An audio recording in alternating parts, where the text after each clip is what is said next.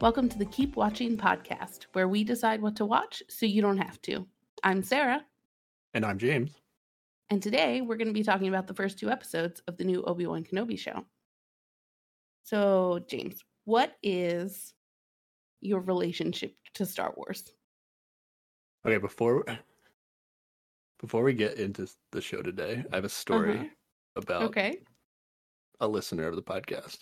Oh, So we have a mutual friend who's Mhm. also a listener of the podcast. Yeah. And they were listening to the podcast at home. And then their wife came over and was like, Oh, what are you doing? And they were like, Oh, I'm listening to a podcast. And then they started talking about how their wife had never listened to a podcast before. So he was just like, he was just like, oh, listen to this podcast. We're So- her very first podcast. Yeah, yeah, yeah. So she's listening to it, and she's like ten minutes in, and she's our friend too, but we know uh, the husband more. But he comes over and he's like, "Oh, how are you liking it so far?" And she was like, "Oh, I can really relate to this guy. I've also never been to a concert." and then our friend's like, "Wait, th- you don't realize that that's James and Sarah?" so somehow she listened to us talk for 10 minutes and didn't know that it was us, which is incredible. Hey, I could relate to that because once we were playing Fortnite or something with somebody, one of our friends who always records what he's playing so that way if something cool happens, he can post it somewhere or whatever. And then he sent me a clip of something afterwards and I was like, who is this woman he's playing with? I, I I thought I knew all his friends and it turns out it was me. So, you know, I forgive her for not recognizing us. Oh, that's incredible. Yeah. I think she she like restarted the podcast after she figured out it was us. Took it all to, at a whole different perspective after that. yeah, that probably changes some things. That's good. All right, how about you tell me what your relationship was with Star Wars is first? Oh, okay. Um I think I have always loved Star Wars. Like it was just part of my childhood growing up. There was never a big surprise, oh no, Vader is his dad moment. That was just always in my head. I don't know when I first figured that out. The prequels came out when I was young enough to not be annoyed at them. Mm-hmm. And some of my favorite video games growing up were Star Wars games. Like Knights of the Old Republic is like the best game ever. Um, and I enjoyed the new trilogy of movies for what they are. They have their flaws, but that's fine. And I've been really enjoying a lot of the extra TV content that has been made. Yeah, my my experience is really similar. Actually, I uh, we had the uh New Hope like v- VHS growing up, and Mhm. then I definitely saw five and six when I was episodes five and six when I was younger, but I definitely didn't see them as much as I saw episode four. And then I was also young enough when the sequels came out to enjoy them and not see like all the silly stuff that you see once you're an adult. and then uh and then I really enjoyed the prequel movies for what they were and just ignored all the the stuff I didn't like or whatever. yeah. Uh, and yeah, I've also watched a lot of the TV content that you that we're gonna get into as we go through Obi Wan, and uh, try to explain all these connections that maybe some people that have only seen the movies, um, might not know about. Oh, and once I ran a D&D game that was set in the Star Wars universe and you were one of the players and we didn't Yeah. finish, but it was a good time. Yeah, yeah, yeah. After playing that Star Wars D and D, it was like when I watch, especially with these TV shows, it's like they just feel like like a D and D session sometimes. Whereas like some of these, especially if like we're gonna get into like the Rebels animated series, hmm and that entire series is basically like like there's a party of like different people and they are just like working together on odd jobs like mm, Yeah. a lot of the episodes there's like an overarching plot but like a lot of the episodes are just like one off like little missions that you would have like in a d&d game Yeah, definitely. so episode one we're, we're gonna go through episode one and two. Mostly, we're gonna okay. This is what we're gonna do.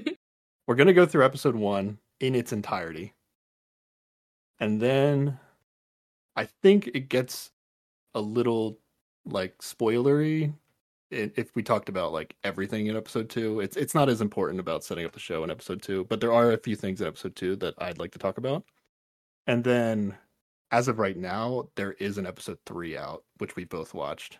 Mm-hmm. And there are a few things I want to talk about that as well, but I think they're getting into like the heavier spoilers of the show that Yeah. will so we're gonna put talk about episode three in the after the closing song of the show. Sounds good. But the reason we're talking, we are going to talk about one and two as the majority of the podcast is because that's how Disney Plus dropped Obi Wan. They dropped episode one and two at on the same day, and then every episode out of that is being released weekly. So yeah, episode one of Obi Wan Kenobi opens up with a montage of Oh yeah. this, the prequel movies they straight up went previously on Star Wars and then recapped the entire prequel trilogy. Yeah, it was kind of epic. If you appre- if you have any like fondness for the prequel movies, it, it was kind of like kind of epic actually. Is that how you felt, or do you think it was silly? Well, it it felt weird because they had not done anything like that for any of the other shows. So to suddenly be like, "Oh, here, do you remember Star Wars?" felt a little weird. Um, but it was a decent recap of stuff. It skipped enough of the silly stuff and, you know, got to the core stuff that was important. So it was, it was a pretty good recap. Yeah, I think they touched on a couple of key points uh, that are probably going to come up in the show, hmm even if they haven't come up yet. But um, I actually want to talk about like now that you're older with the with the prequel movies. It, like I'm sure you've watched them again since you were a kid, younger, right? It's been a long time since I've watched them. Oh, okay. honest. I think the actually I think I rewatched them when we did our D and D campaign because like it was sort of set in between prequels and I was just brushing up on stuff. Um so that's been a lot of years, but it was a little rougher to watch then, yeah, definitely. Okay, but I've I've had conversations with you where you've complained about things in the prequels, right? It is fair. For a long time before Disney bought Star Wars, I kept saying there are only three Star Wars movies. I don't know what you're talking about. I actually, uh, I, I after I think I talked to you and a couple other people, like I did go back and rewatch them, and I get the like all the hate for episode one. I now understand. it's like Okay. it's like a like an ultra kids movie, like to the point of ridiculousness, cut in certain ways. But I am a big Hayden Christensen. Is it Hayden Christensen or Christian Haydenson? I always get it. I think it's Hayden, Hayden Christensen. Christensen? I think Now I always- have me doubting myself. I I think it is too. I like say it the wrong way sometimes, but um, I'm like a big defender of him in these movies, really? and I don't think you are, right? Honestly like i think the second one is worse than the first movie the fact Oh my! that she has better chemistry with a child than with him speaks a lot for that second oh movie. wow, that is harsh. Okay, okay. One is like I was talking about this somewhat recently with somebody. It's like number the first one is like a lot of like it's a lot of like slapstick comedy that leads them to Mhm. like winning the battles, which is like why as an adult when you watch it, it's it's very silly. Like Yeah. Jar Jar stumbling his way and beating everybody, and then Anakin like accidentally flying a ship and blowing up the whatever, like the mothership or whatever it was. I don't remember every all the details, but yeah, I understand why it's like, wow, this is very much a kids movie. But what? Okay, what's the hate? What's the hate for Hayden Christensen then? just uh, his performance in that movie i can't say his acting overall i have not sought out other movies elsewhere i'm sure he's fine but in that one in particular it's just it's very stilted and just so like i do not believe that he has any feelings about her at all. It's it's awkward and it's probably the script's fault too because it he's got a lot of creepy lines of just like oh so obsessed with you and oh i don't i don't like it. I've also though learned recently that they had to redo all of the talking for the whole movie because like some new equipment they were using was really noisy and they couldn't use any of the audio from when they were actually acting out the movie. So maybe that has some impact on it too. Just Only for episode two. um We would hope it's one of the movies. it's definitely in the second movie. I don't know if it's for the other two as well. okay. So you're it's specifically like the Anakin Padme stuff that you're that you hate Yes. the most. Okay. Yes. So okay, I I'm a defender of this because Okay. the whole idea about being a Jedi is like you have no attachment, right? To Right. people or whatever. And this is like the struggle of the movie for him where he's like I'm not supposed to have feelings, but I'm having Mhm. feelings, right? And I don't know like how an actor I don't know how you would act that.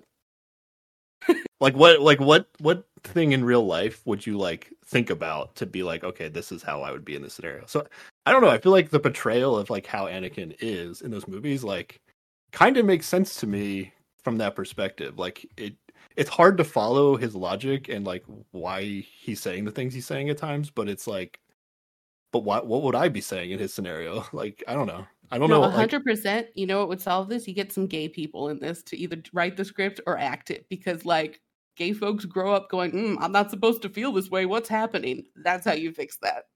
Uh,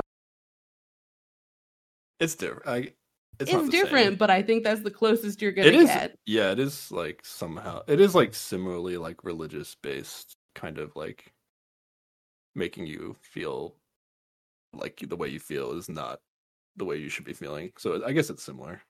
And uh, if if you want to get into my Star Wars hot take, like the Jedi are actually bad guys. Like the oh, fact Oh, that yeah. they take all these kids away from their parents and go, you cannot have feelings or attachments or any human connection. Like that's some abusive nonsense. Yeah, that's what I'm saying. Give give Christian Hayden a break. Hayden Christensen. give Christian Hayden a break here. Like this, I don't know. I it, I will say like some the scenes with him and Padme are like cringe at times, but I don't know. I, I didn't think they were like so bad that I was like, wow, this guy ruined the movies. Like, you know, that's uh, that's at least what I feel like I hear from people sometimes. I mean, the movies had greater problems overall too, but like th- that one's the one that I latch on to the most. Really, I Yeah. love the all the Palpatine and um like controlling both sides of the war. I actually think it's like a super interesting adult theme that's interesting like in the movies. I think it's pretty good. But I think you get into the more interesting part of that concept in the Clone Wars cartoon rather than in the movies themselves. You get to see the granularity of it, like battle to battle in the Clone Wars cartoon. But yeah, maybe I'm maybe I'm maybe I'm like getting all the stuff confused, but I don't know. I don't I don't hate two and three. I actually think I actually really like episode three, I think. If I remember correctly. All right, speaking of episode three, we'll move on. We'll move on from this. But in the in the flashback, they have like my favorite my favorite lines in like the history of cinema. oh, Well, I'm being jokingly a little bit, but I actually I laugh every time I see this in the movie. The Yeah. scene where right before Obi Wan like slices Anakin up in the, on the fire planet. yeah. Obi Wan, listen to this line. Obi Wan says, "It's over, Anakin. I have the high ground." And then Anakin, Anakin's response is, "You underestimate my power." I love this. He's on a little like hover thing, right? He could just hover away. Like there's no way in which this is finished Uh, based on Obi-Wan's positioning. the more you think about it though the better this line is it's like it seems like such like a troll line that like some writer put in for like this Mhm. epic conclusion to their battle but like if you like look at it from a, the perspective that like obi-wan's like you know what'll really piss him off i'll tell him it's over because i have the high ground and then anakin just loses his shit and is like are you kidding me Absolutely. and then he he tries to do like a quadruple black flip over the top of Obi-Wan's head, and Like, I'm like gonna jump so high. and it forces him to do something like ridiculous, and he gets his arms sliced, three of his limbs like sliced off. Absolutely tilted. It's an incredible mind game that Obi Wan plays in this moment.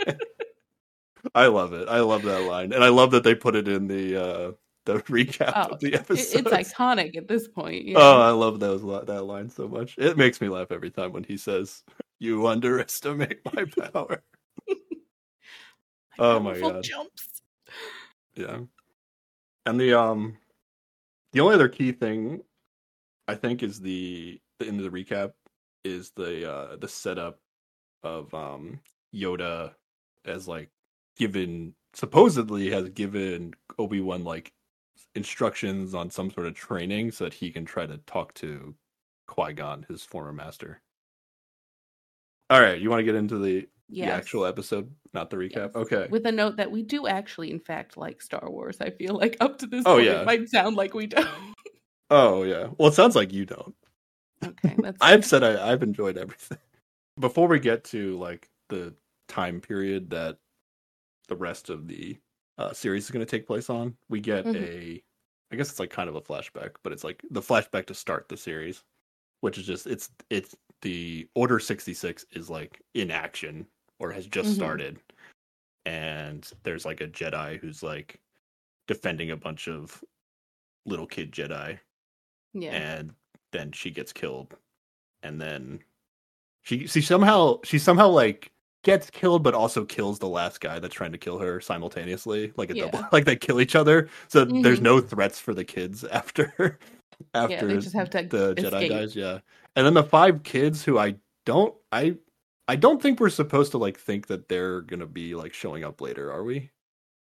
I don't think so, but now I wish I had like paid attention to what kids they are because essentially like we're going to get into inquisitor territory and they're meant they're like force sensitive people who hunt down other force sensitive people. So like the implication might be these kids got caught and became inquisitors, but now I don't remember if they look like any of the inquisitors we saw or not. Okay, yeah, I was wondering that. Okay, when we get to the Inquisitors, I'm gonna need you to do some deeper explaining. Sure. I I think I kind of get what they are, but at the same time, I don't feel confident. um, but yeah, basically, these kids are like, "What should we do?" And it was like, "We should run." And then I guess the idea is that like, force sensitive people are still on the run, even after Order sixty six was executed. We're we're 10 years down the line and like that is still true. Like Jedi Yeah. still are being hunted. Okay, yeah. So we we go quick from that short scene to we jump ten years in the future, and we're on Tatooine, and there's a ship. There's a, a ominous ship landing, and these people dressed in Vader. They're like Vader like outfits without the helmet, right? You would say. your classic um emo Sith robe situation going Yeah. on. But these are the Inquisitors. Yes. Okay, tell explain to me what Inquisitors are. Okay. So after the whole Order 66 thing went down, right? I think Vader was in charge of like hunting down the rest of all the the Jedi. So with the Sith, there's usually like there's this rule where there's only two, like there's a master and there's apprentice. But like there's a whole bunch of other like force sensitive people who are also dicks and would also like to be Sith. so like those folks get recruited to be inquisitors or some, you know, nice force sensitive people get captured and it's like, well, you can either die or you can become an inquisitor and go hunt down other force sensitive people. Um, I think they first show up in the Rebels animated uh, series, which is super good. And and yeah, that's that's pretty much it. There's a Grand Inquisitor who's in charge of um, a bunch of them. We're never really sure how many they are. Um, they have this weird, cool spinny lightsaber in the cartoon, which I don't think it's going to show up here because the helicopter move that they do in that show is a little too unrealistic for our live action stuff. But You don't think we're gonna Uh, get that? I don't think so. Oh, okay. I've well- never been a big fan of the helicopter move. Like the physics don't make any sense. it's the it's just the it's just the like the the handle apparatus that's attached to the lightsaber it's nothing like it's not the lightsaber itself that's like breaking the laws of physics Well, it's the part where they like use it, they jump up and then use it to kind of fly away. I'm fine with it spinning Oh, around and being cool like That's that. That's just being cool, I think. They're just using force jumps and then they're not helicoptering with Oh, lightsabers. I don't know. I rewatched one episode the other day and it was full on just like, oh, Mary Poppins style flying, and it was it was too much. Oh, okay. Oh, I don't remember that, but okay. But when they are just spinning around during a fight, they're kind of cool. Okay. So, the, so there's multiple paths to becoming a Inquisitor. Like, it's not just like, it's not just like uh, a force sensitive person who the Jedi's didn't get to. Right? There is there is a program that like breaks you down and like turns you into one of these terrible people if you're not already inclined Oh, to be there a is. dick. Okay. Like, yeah, I think there is some stuff that says like some of the kids might have gotten captured during that the Order 66 stuff and they went, okay, right into the old training situation.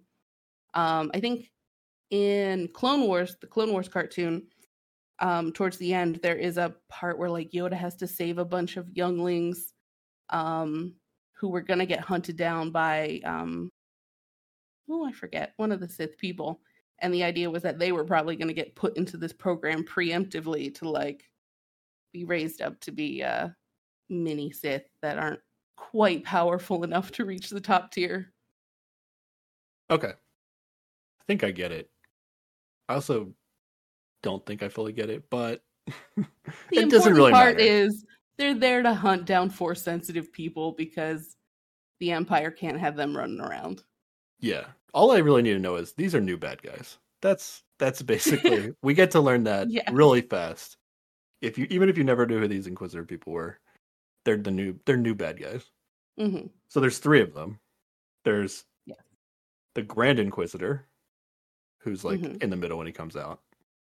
And then there's a guy who kind of looks like a hammerhead shark, yes but it's like a helmet that looks like a shark. Um and he is the i think he's fifth, brother, fifth brother. They all have, so there's a Grand Inquisitor, and then they all have these like number denomination followed by brother or sister. yes And the the third one is the third sister, and but she actually has a name, Reva. yes We have to get a name for her, which i don't is an why. indicator that she's going to be like a bigger deal later Yes. on. I think, yeah. Um, I I actually at first I thought the uh the fifth brother was um Benedict Wong from uh, Oh, Doctor Strange. I thought it was yeah. him, but so I looked it up and it was it's actually the uh the like Asian guy from the Fast and Furious franchise. Oh Do you remember him? I have- do you- not. okay. I'm a big Fast and Furious fan, so that was actually cool to see him.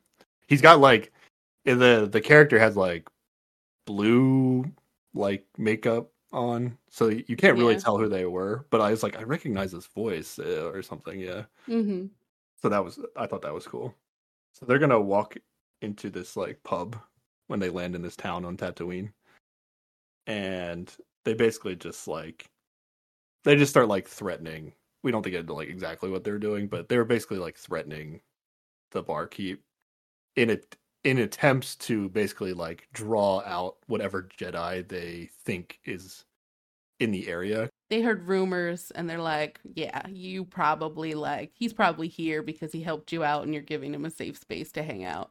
Yeah, so they're they're basically using like the kindness of the Jedi's to like find them. So they're basically like threatening to hurt people in front of them. Yeah, they love this line Jedi hunt themselves, which is basically like they're going to put people in danger and Jedi are going to out themselves by trying to save them. But this whole time I was just imagining being someone in that bar just with like noise canceling headphones on and not really realizing the menacing situation behind Yeah. while you're just like jamming. That yeah, that'd would've be been great. Yeah.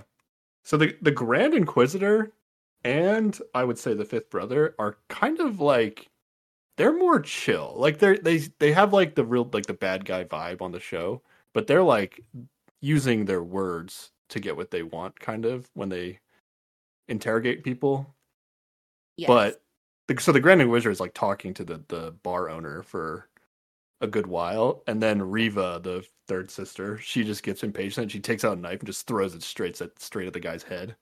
she is hella aggressive. Yeah. And I think I love her. Like she's just great. Yeah, I mean, I don't. Uh, she's like, she's like pure the like pure evil. Like this is gonna this is gonna be the bad guy, the newest Mhm. like big bad guy in the show. But the knife, so the knife like stops right in front of the guy's face because someone in the bar has someone in the bar has stopped it. Okay, this Jedi is a dumbass because all you need to do is just Oh, like you're divert it, it. so it doesn't hit him. You're spoiling. Well, that- okay, Okay, well, but this- you- we're spoiling it. You thought this was gonna be Obi Wan, right? um, You didn't think it was gonna be Obi Wan like right from the start. I was like, oh shit, it's No. not Obi Wan. That's like I was like not expecting to see other Jedi in this. So hmm. I don't know. I guess maybe I just wasn't as prepared as you were, but I was like, well, I was oh. just thinking it's too early for this kind of like immediate conflict with Obi Wan. I just thought I just thought they were trying to draw out Obi Wan right away. Mm. Yeah, I mean, that's probably the vibe they were going for. it's a different Jedi. So, okay, what were you gonna say about him? Well, he like instead of just like diverting the knife so it doesn't hit this guy in the face, he like stops it so it's like hovering right in front of his face, which means he has to like concentrate and keep his hand like pointed at it and that's how she finds him. But if he had just like bopped it away, he could have gone back to being chill and she wouldn't have found him. It's so dumb. Well, you're you're you're pretending like you know how to use the Force, and you're like, oh, if I know how to use the Force, this is what I'd be doing. like, what the hell? Well, it's got to be easier to just like move something a little bit on its way somewhere Okay. than hold it in space. Like, okay, no, no, this guy does not know how to Dude, you're- Jedi. you're burying this guy, man. And he was dumb, and that's how he got caught. dude, I this Jedi saved this man's life, and I appreciate that. I mean, yes, but he could have done it better. yeah so this they they snuff him out because they see him using the force basically and okay there's a there's a moment here i don't know if you heard this when they're like talking to him real fast and they're and they're like the grand inquisitor and the fifth brother they want to get like information out of him Mhm. basically and he's like he has this line where he says like you'll never find us uh, like that and then the Yeah. and then the Reva like takes out her lightsaber and like is about to kill him until the Grand Inquisitor like stops her. But she he like doesn't finish his sentence, but I think he's saying Ahsoka. Oh, really? I think I think this guy's oh. saying you'll never find Ahsoka. Like I don't think he's saying Obi Wan. I don't. I just thought he said you'd never find us. Like there are more Jedi somewhere, and you're Oh. not gonna find them. That's possible. It sounded like he was about to say Ahsoka. I feel like that might just be wishful thinking because I too want everything to be about Ahsoka, but I don't know. I thought he said us. Regardless, let's use this time to tell people about Ahsoka. You mean the best character in all of Star Wars? Yes. For people that have only seen the movies and maybe You're haven't checked out out. the Disney Plus, any of the animated series or the Disney Plus uh live action series content, Sarah's going to tell you who Ahsoka is. Okay, so the Clone Wars animated series is amazing. You're going to watch the first episode and you're going to think, this is too kiddie and silly. I can't get through it. But I promise you, you get through that first season and you're going to get some of the best that Star Wars has to offer. Ahsoka is Anakin's Padawan during the Clone Wars.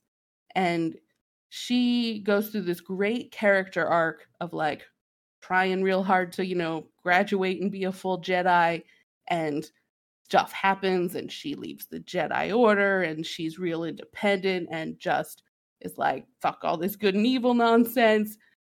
She's great. She's your favorite Jedi. She should be everyone's favorite Star Wars character. I do really like Rey from the sequels, sequel But movies. for like similar sort of reasons. Yeah, exactly. So, and even like Anakin to some degree before he becomes Vader has this coolness to him. In- more in the Clone Wars series, I would say, than the um than the movies. But it's basically like, oh, okay, the Jedi's take you into their religiousness practices or whatever, hmm and they teach you all this cool force stuff and they teach you a bunch of cool stuff but then they also like make it so you're not allowed to have attachment to things and all these other rules that are it's like kind of similar to religions in real life in my opinion where it's like they do teach you good values but then add on these kind of like conditions that may or may not make sense. And when a Jedi starts to question these things that don't really make sense, the more they think about them, that's when I start to like Jedi. Like that's when they start become cool. Mhm. So Ahsoka meets this criteria. I think Rey meets this criteria. Yeah. And even like I really like like old man Luke from episode eight oh yeah of the movies, like because he's like he's gotten to the point where he's like the Jedi let the freaking Sith take over at the height of their powers. Like, do not praise these people. like, Yeah. basically, yeah. So he's still like he knows all the cool stuff that the Jedi taught him, but he's like, yeah, it- they're not all great, and that's what makes the Jedi cool, in my opinion. Yeah, I 100% agree. Would now be the time where I talk some more about how the Clone Wars is amazing, or shall I wait? Uh, go ahead. Okay, so the Clone Wars, I would say, um, completely validates the prequels. Like anything you were lacking in the prequels, Clone Wars more than makes up for it.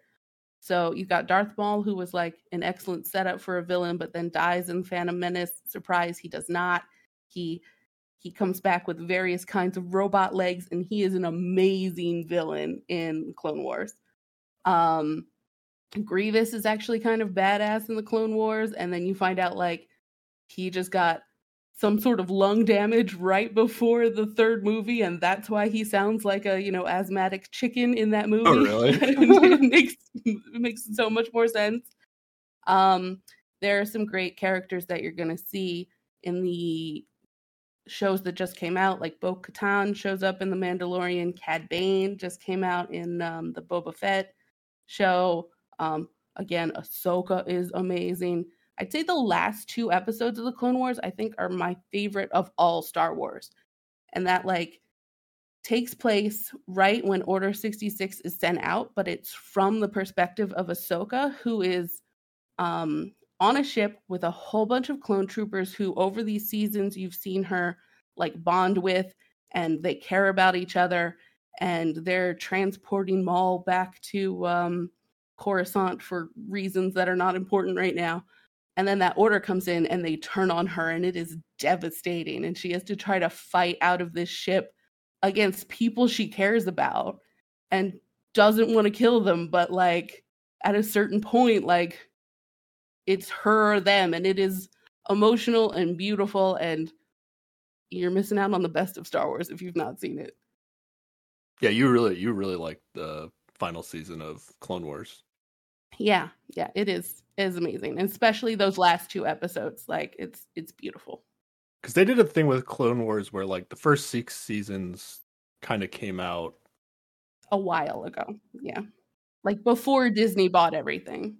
Yeah, and then they came back years later and made a a seventh season, Yes, which more hyper focused on Ahsoka, more Yes. than even more than the the first six seasons. And it really just brought it up to that point of the part where the actual war ends, you know, and the the end of Revenge of the Sith. So everything sort of like is encapsulated properly. Oh, Yeah. so good. Yeah, Go watch it immediately if you haven't. yeah. Some people may have seen the Solo movie and had not watched Clone Wars. I bet there's a Oh, ton yeah. of people who like that. And at the end of the Solo movie, Solo's like love interest, who's like part of some sort of Star Wars mafia, is just like from the perspective of somebody who hasn't seen Clone Wars, is just like randomly now talking to Darth Maul.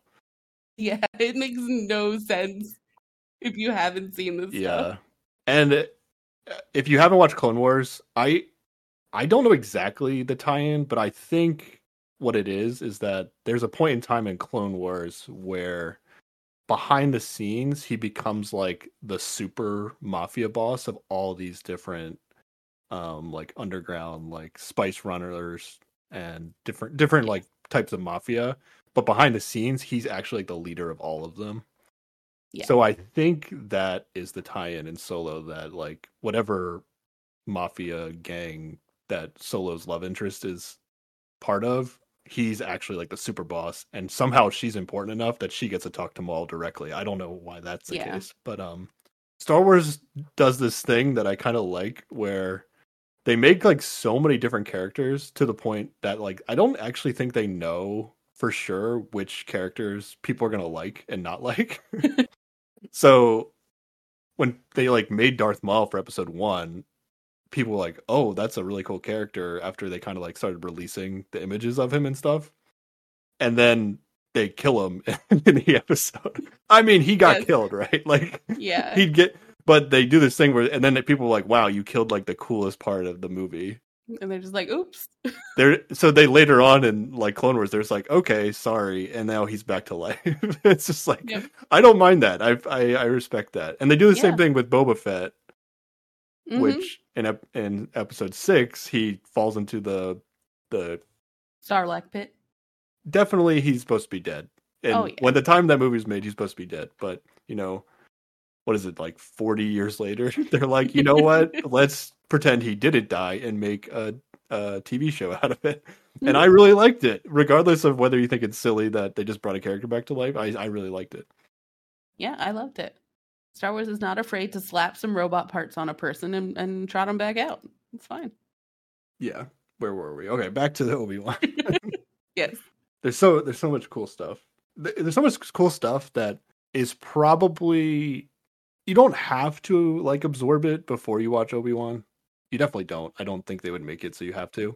But there are a lot of like cool things that come up that you're like, oh, I actually like know where this is from, and yeah, it's hmm and it's not from the movies, but it's from these other series. Yeah. Um. Well, my prediction, I think this guy is saying Ahsoka, and I think we're gonna get Ahsoka at some point. I would this. love that. right? Because we we do get Ahsoka in the Mandalorian series. Mm, yes, That's, that's, on Disney Plus, and the Boba Fett series that's on Disney Plus. Yes, and she's getting her own series. Yeah, they're planning on making an Ahsoka series, and I just think that they know that Ahsoka is not somebody that everybody's going to be familiar with. So they got to shove her in a bunch of things. Yeah, they're going to include her in a lot of the stuff leading up to her series um, coming out.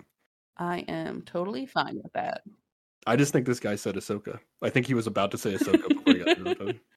Go back and listen to it and tell me he's not about to say Okay, Ahsoka. I will.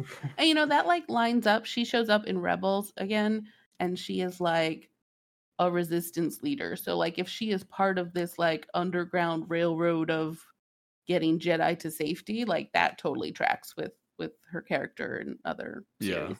That gets that's a little bit of uh episode three stuff. Oops. But we'll get oh, we'll get into uh, in the after after the closing song. We'll get into that because I have a lot of questions about that. Okay. Okay, so that yeah, somehow somehow this uh Jedi though, when the Grand Inquisitor like stops the third sister from killing him, he somehow just like runs away. There's a lot of like silliness in some of these uh like fight scenes that I'll get Yeah. into throughout the series. But yeah, he's able to like just like run away and they don't like run after him. Uh I don't know what their deal is. Like I feel like the the Inquisitors don't like running or something. Oh yeah, I think that's hundred percent what it is.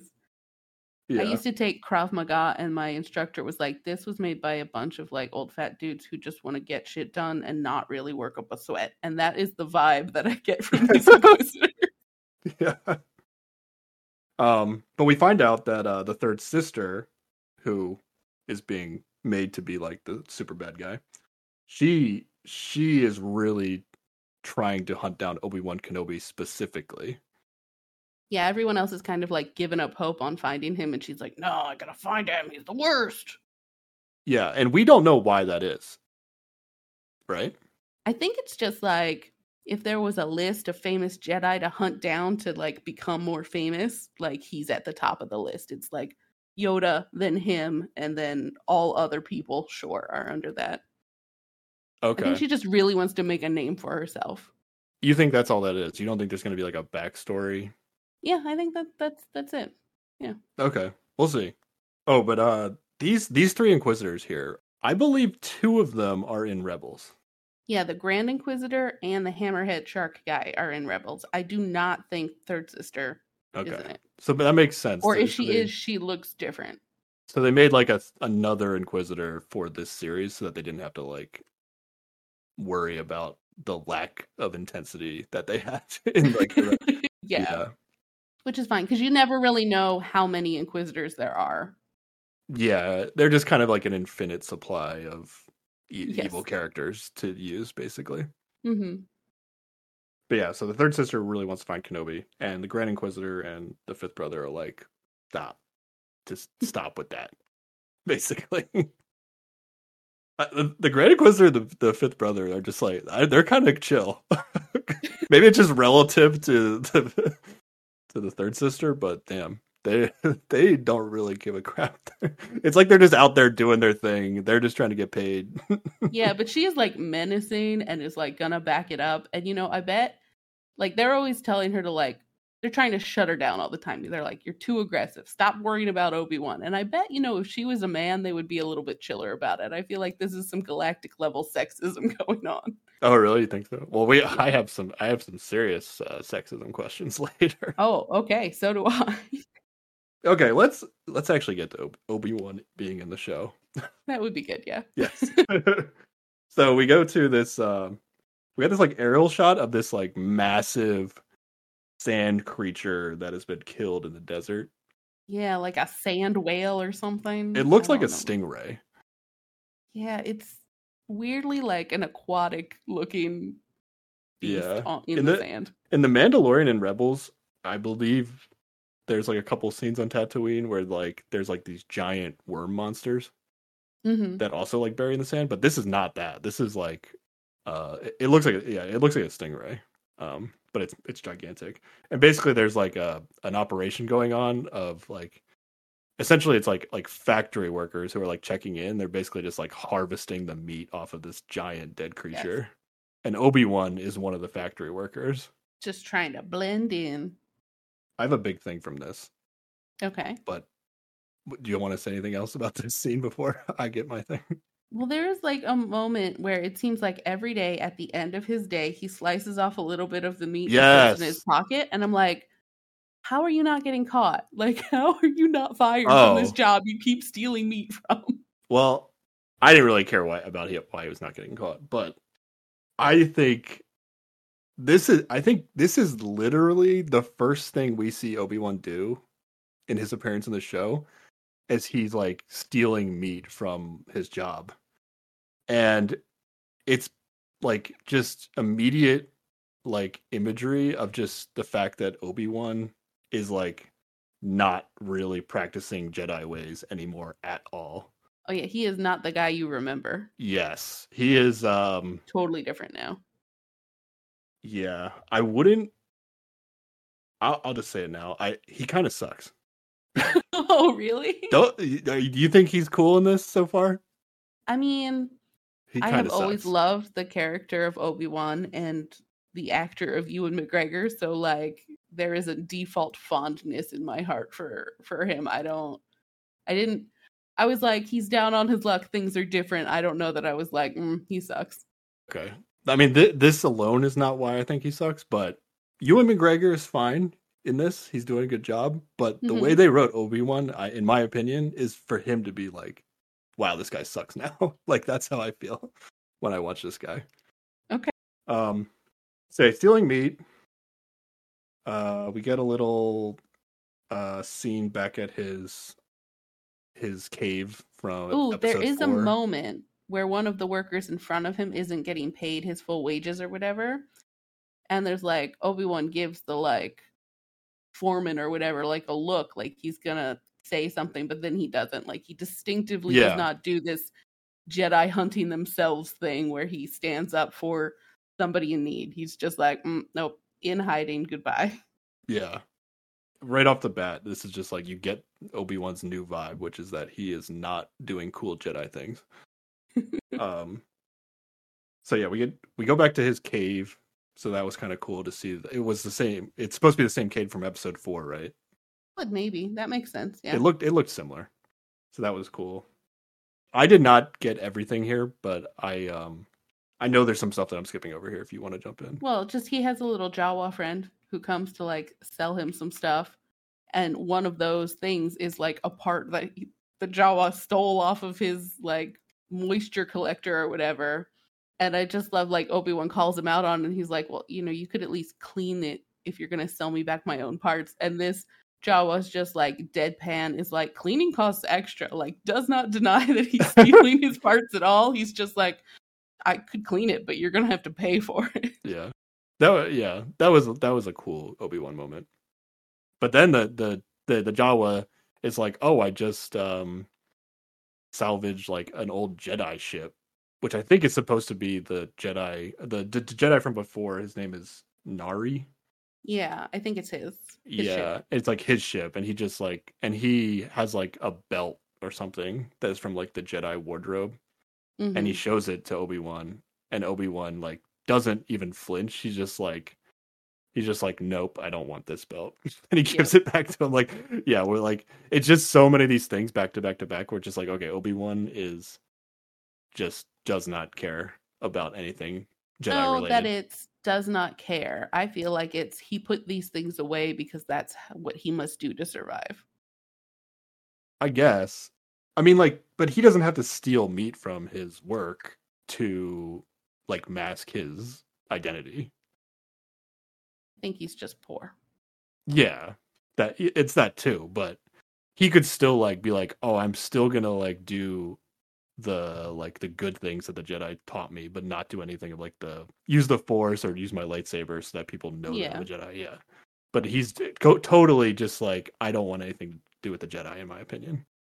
Uh, so he's uh he goes to sleep. He starts having these like flashback dreams. We get more of like a like montage flashback dreams of like episodes one, two, three. Mhm. So he, and he's like having these dreams about Anakin. I'm not sure if they're gonna mean anything later. If we're gonna get more of these. At the very least, he's haunted by his past still. Yeah, I guess that's all it's trying to show. And he wakes he wakes up, and in this moment, this is the first moment where he actually tries to like talk to Qui Gon, his former master. Yes. Um, unsuccessfully. By the end of this series, we're like definitely gonna get some Force Ghost action. Like, yeah, I was gonna say Li- Liam Neeson better be in this shit, right? At some Yeah. point. Yeah. Yeah. So he's he's super unsuccessful. Like it's it's been 10 years since Yoda gave him I don't know what Yoda like told him to do, but clearly he has not had any success whatever Yeah. this is. Um I don't know how he's been training, but he literally just wakes up and is just like I would really like to talk to you right now, master. and that's like that's like all he ever says to try to talk. He doesn't like do like uh like meditation pose Yeah. or anything like that. He's just like casually just starts talking into the void and hopes that Yeah. I, it doesn't seem like, Like he's doing anything he's special. Yeah, Yeah. He, I don't know. I don't know what he's supposed to be practicing or how, what the what the the science behind this force ghost stuff is. So he's gonna get in his on or on his like camel, and he's actually gonna go to like the clips like outside of uh the Luke's and Uncle Owen and what's the what's the aunt's name? Beru? Beru? Beru. Okay. Solid, something like that. Yeah, I think we see her, but uh, she doesn't have any lines. Yeah. And what do you what do you think about this? He's just kind of like he's like he's like spying with like binoculars on the on the on Luke That- basically. That felt right. Yeah. it felt right. Okay. yeah. Yeah, I didn't have a problem with it. It was a little weird, but we we at least get to know that he's like okay, he's still paying attention. He doesn't care about Jedi stuff maybe, but he still cares about Luke. Yeah. Like the whole his whole reason for being there is remains his reason. Like he's gonna protect this kid. Yeah. And Luke is like we get a little bit of him like pretending like he's like a pilot, like he's wearing like a helmet. And he, Mhm. he looks a lot like like Anakin looked in like episode one, I would say. Yeah. Yeah. Mhm. And then uh and then when it gets dark out, he like tries to like sneak into uh their place and like drop off this uh like toy ship that he got from the Jawa the Jawa. Yeah. So that cuz I guess he just like I don't know, he's just like trying I don't, he's just like trying to be a good uncle, I guess. I don't know. Or whatever. He's Uh-huh. not even an uncle. What is he? He's He's like guardian, I suppose. yeah. sure. His Yeah. I don't know if he's trying to like inspire him to be like his dad or I don't know what he's like trying to do here. Yeah, this is weird because I mean, we'll talk about it a little later, but like he he says some stuff later where he's like there's going to be a day when he has to be trained, which is totally like incongruent with other things he says. Yes. like and how he acts like where he he's given up all this Jedi stuff, but then he's like real insistent that Luke's gonna have to be trained. yes. And I have a lot to say about that. Yeah, so he drops off this toy, and then he's he's heading back home, and then Nari comes out of nowhere, and is like, "Master, Master, I'm so glad I found you." he's just like, I have no idea. You have the wrong person. Nope. Goodbye. Yeah, he's like, "You must be mistaken." but then he eventually caves and kind of like doesn't actually say it, but he admits that he's Obi Wan, and he's just like, the only advice for Nari is like, take your lightsaber, go out in the middle of the desert, and bury it, and live a normal life. That's his suggestion to Nari. He's super fatalistic about like the whole. Je- he's like, the Jedi Order is gone. We lost. Just no, it's done. Yeah. So, how old do you think Nari is? Like, uh, is he supposed to be like one of these kids from the beginning? You think? I think he's about the right age for that. So what those kids were like, I don't know, maybe around ten. I can't tell how old any children are ever, but I think that adds up. so he's like early twenties, maybe. Yeah, like basically like what Luke's age is in Episode Four. Ish. Mhm. Yeah. And he's like old enough to have remembered some training. Like he has a lightsaber, so he at least got to the point of making one. Yeah. He seems like he's pretty basic. Yes. Maybe that's why he needed so much energy to stop the knife. That's why he's a dummy, you mean? Instead of just moving the knife. You made way too hard on this guy. He's I mean, it was a fatal mistake. well, he got away. I know, but They then saw they his saw his face. face, They saw and his then face. he's totally screwed. Like, um, if he had just not done that, he'd be fine. this whole idea that you just think like you know how to like I know how to use the fucking force. This guy's an idiot. Like what the hell?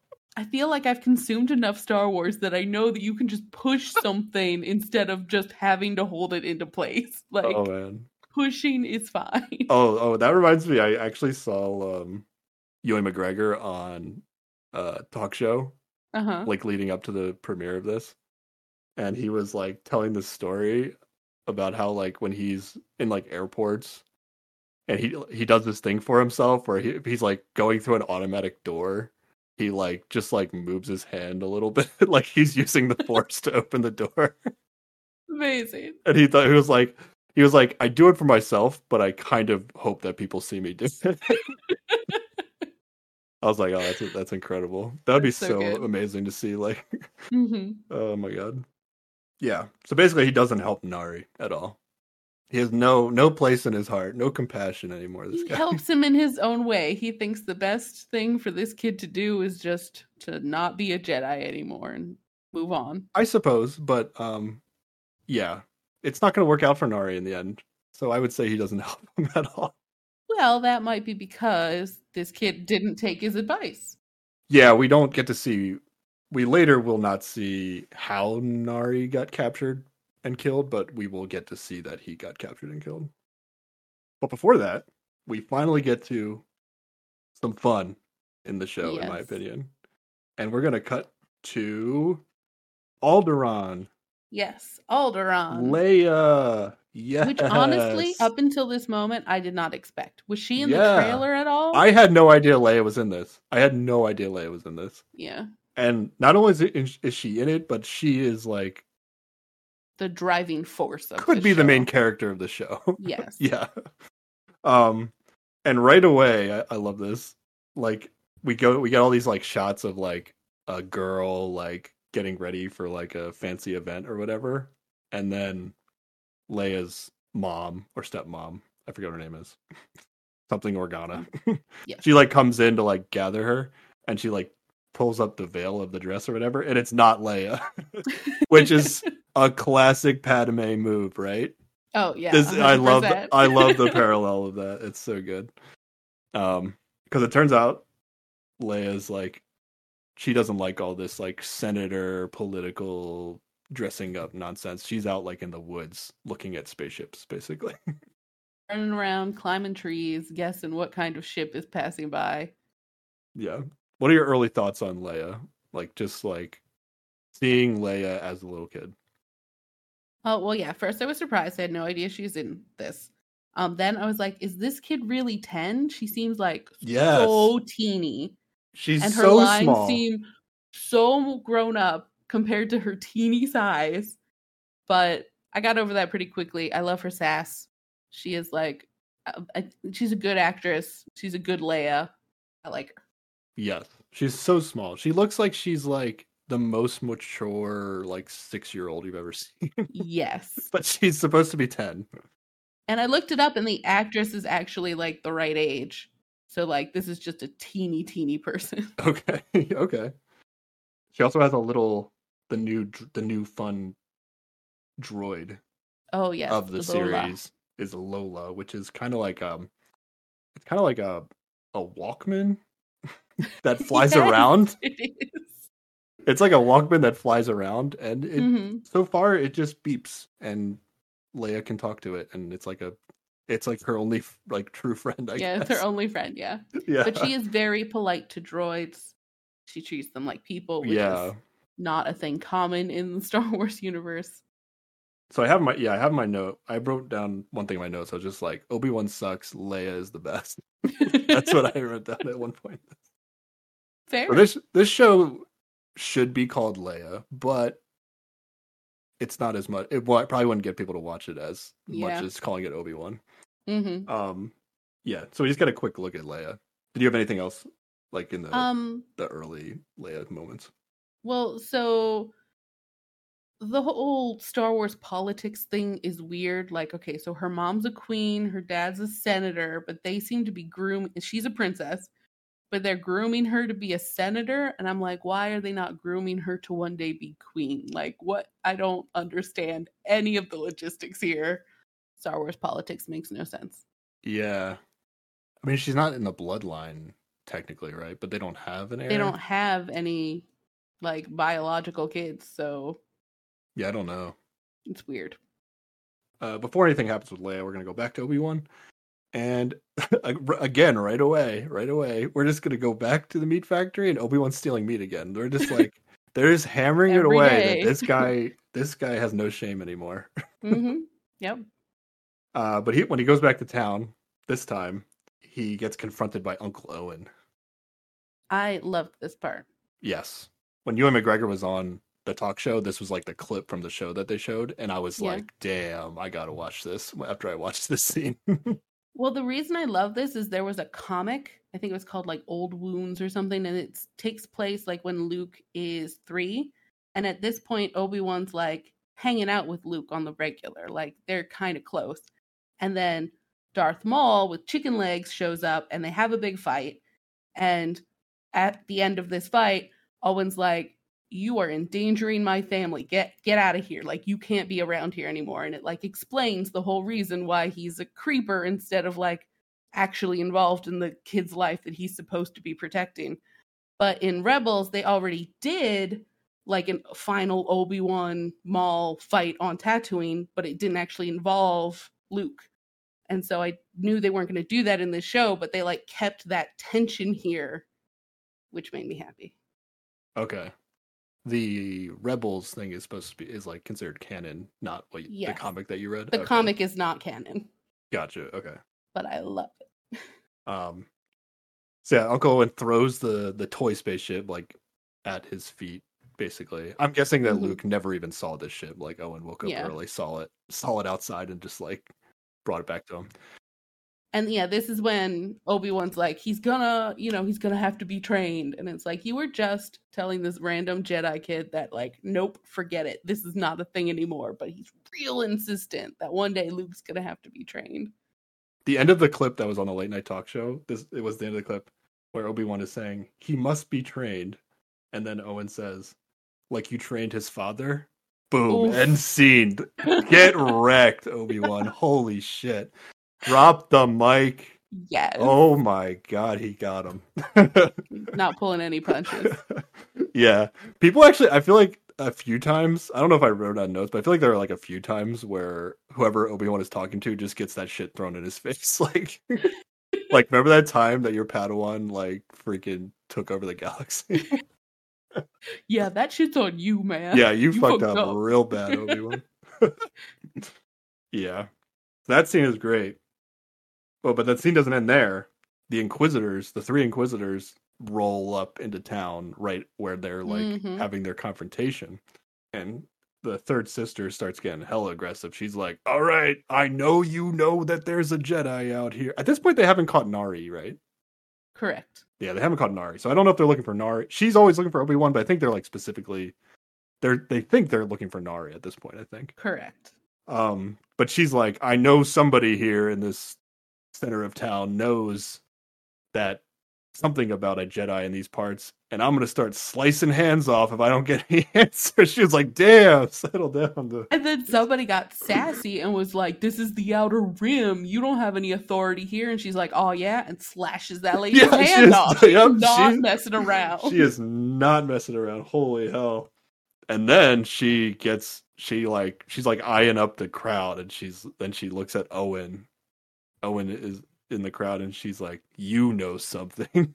and this is a this is a pretty tense scene Yes. that just kind of I don't know why it it it uh, was able to like de-escalate, but oh yeah. she's basically like threatening to like kill Owen and his wife and Luke, basically saying like I'm gonna kill your family if you don't tell me what you know. And Owen's trying to be like real cool about it. He's like, I hate the Jedi; they're the fucking worst. like, Which I think, like, I believe he means those words. yeah, I mean, he doesn't hate him as much as the third sister does, but yeah. But then it, she's like literally about to kill Owen.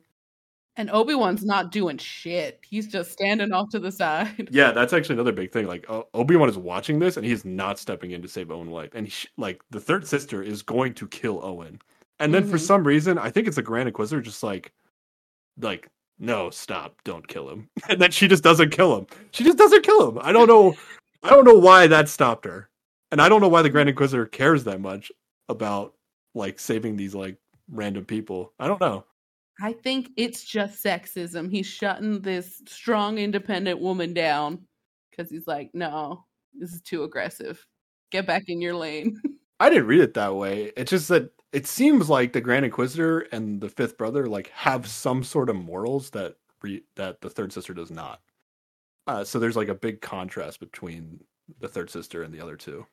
I think honestly, it's part of the whole Sith always be trying to climb up the ladder, and usually that involves killing somebody. And so, like, he sees that she's real, like, she's trying to get noticed by getting Obi Wan, right? Like, she's she's trying to work her way up the ladder, and he's gonna die if she does that. So I think he's just trying to tamp her down wherever he can, so she doesn't kill him one day or something, you know?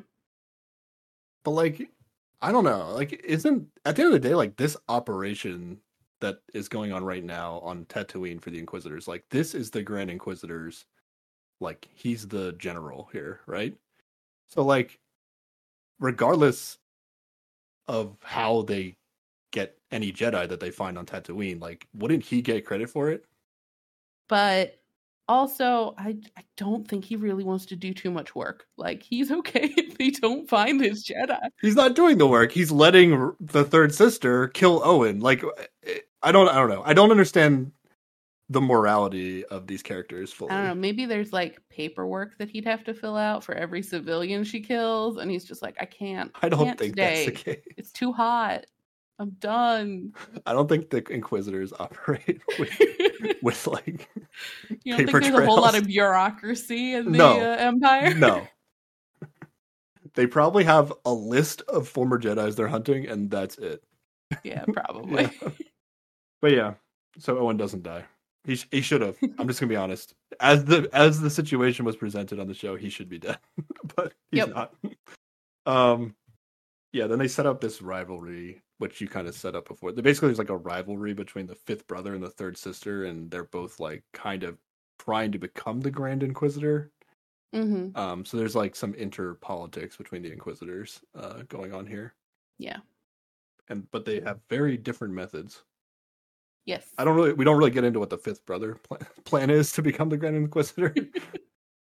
I think it's just like follow the rules and do what the Grand Inquisitor likes. I guess you just like eventually you'll get your dues.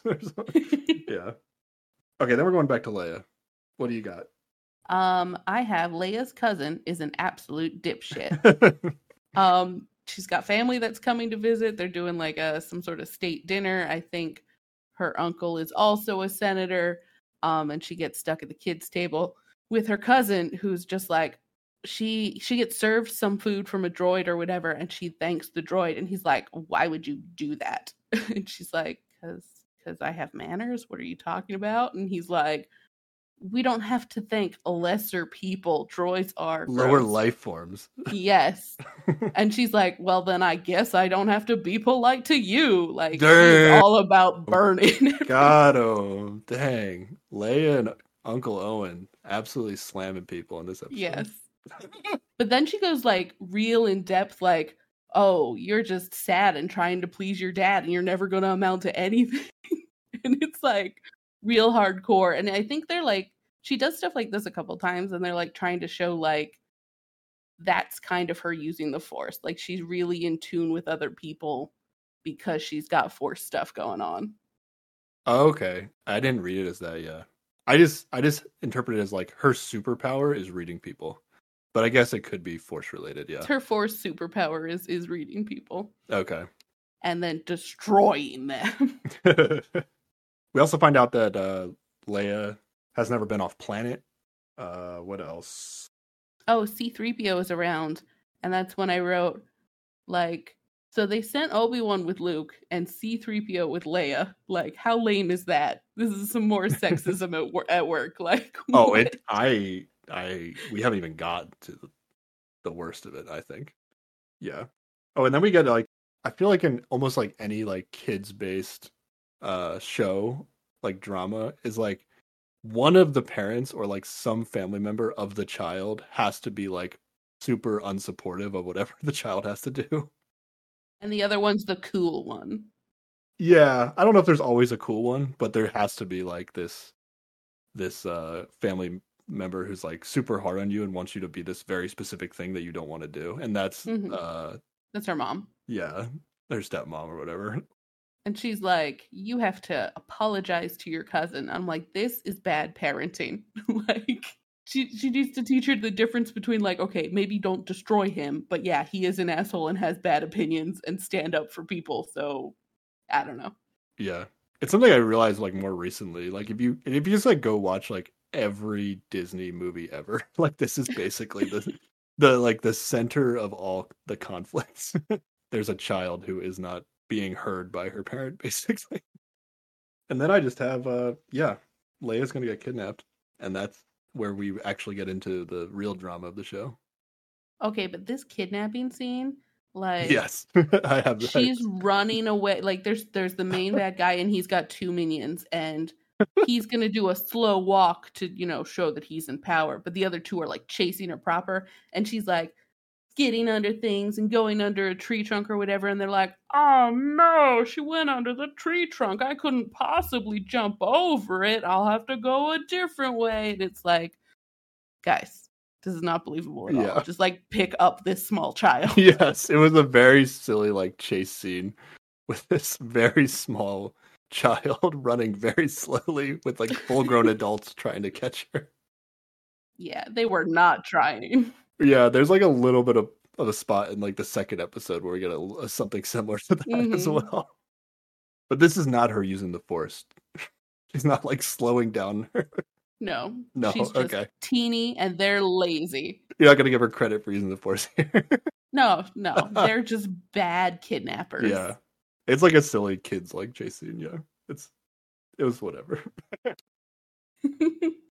So yeah, Leia's gonna get kidnapped, and then uh the Organas are gonna call Obi Wan. Obi Wan opens this like he starts hearing this noise, and he opens up this like box that he hasn't opened up in ten years, and it has like Mhm.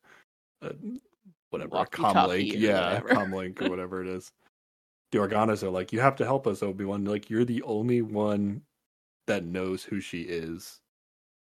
So we can't ask anybody else to like go get her because we'd have to like explain why it, it's like such a big deal or I don't know. I don't know why they couldn't get somebody else, honestly. yeah, that it doesn't make any sense. Because like, as the child of a queen and a senator, like that warrants them trying to get somebody to get her back, you know, like and it Yeah. taken seriously. I don't know what more gravitas they need. Yeah, I don't. Yeah, it didn't really make sense. But um, yeah, of course, Obi Wan is gonna help them, right, Sarah? No, he's like, but I don't wanna. yeah. I don't do that anymore. Dude, this guy sucks. Like, just you can think Ewan McGregor is cool.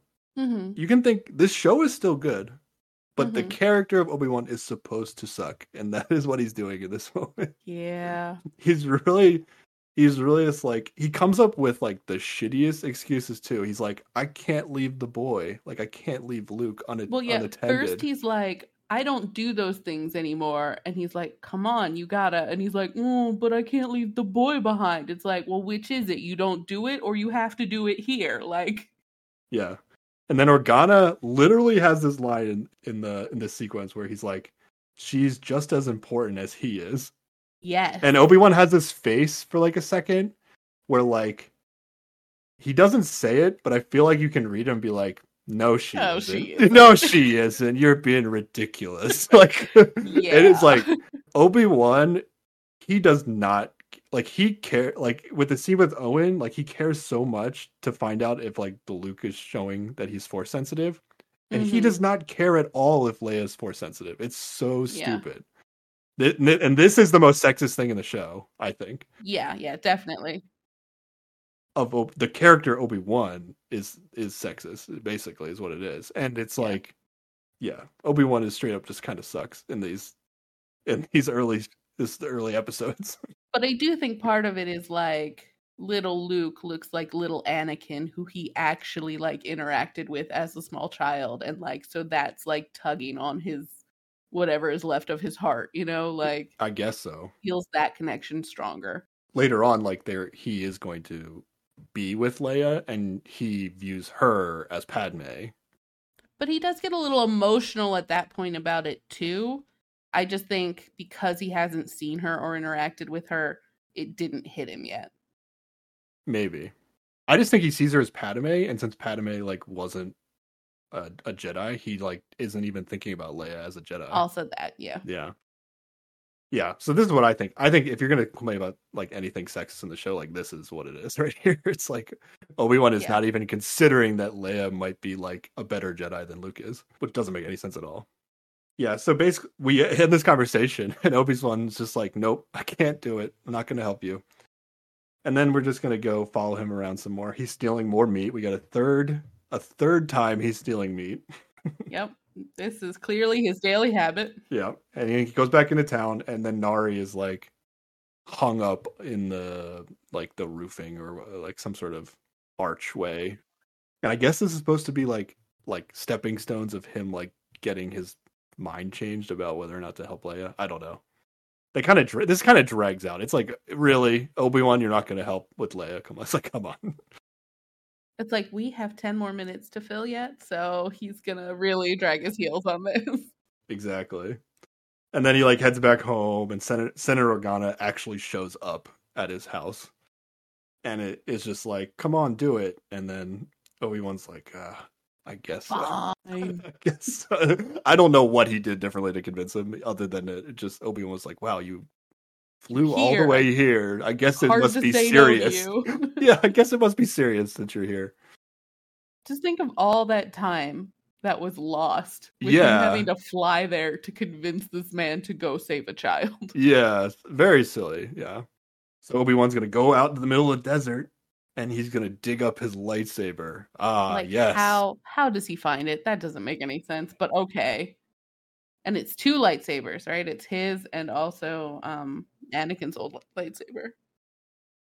Uh, and then right at the end, uh, we're getting to the end of episode one. Right at the end of episode one, we find out that the third sister is actually the one who hired the kidnappers to get Leia. I don't know if we know this here, but it, like she did not have permission from the other Inquisitors to do this. This is like she's going rogue in the Inquisitor Mm-hmm. hierarchy, and she's just hiring She's people on getting the shit side. done. Yeah, I mean, let's let's be honest. She's yeah. super good at her job. Now, do we know why she thinks that kidnapping Leia will bring out Obi Wan? because Obi Wan and um, Senator Organa, Bail Organa, um, fought together in the Clone War. Like they were associated then. So she's thinking that this is just Bail's normal kid, and that just because they're old friends, he'll call on Obi Wan to come and save his kid. Okay, so you don't think like Vader told her because we get we get like something later where like she spoilers Vader is in this series.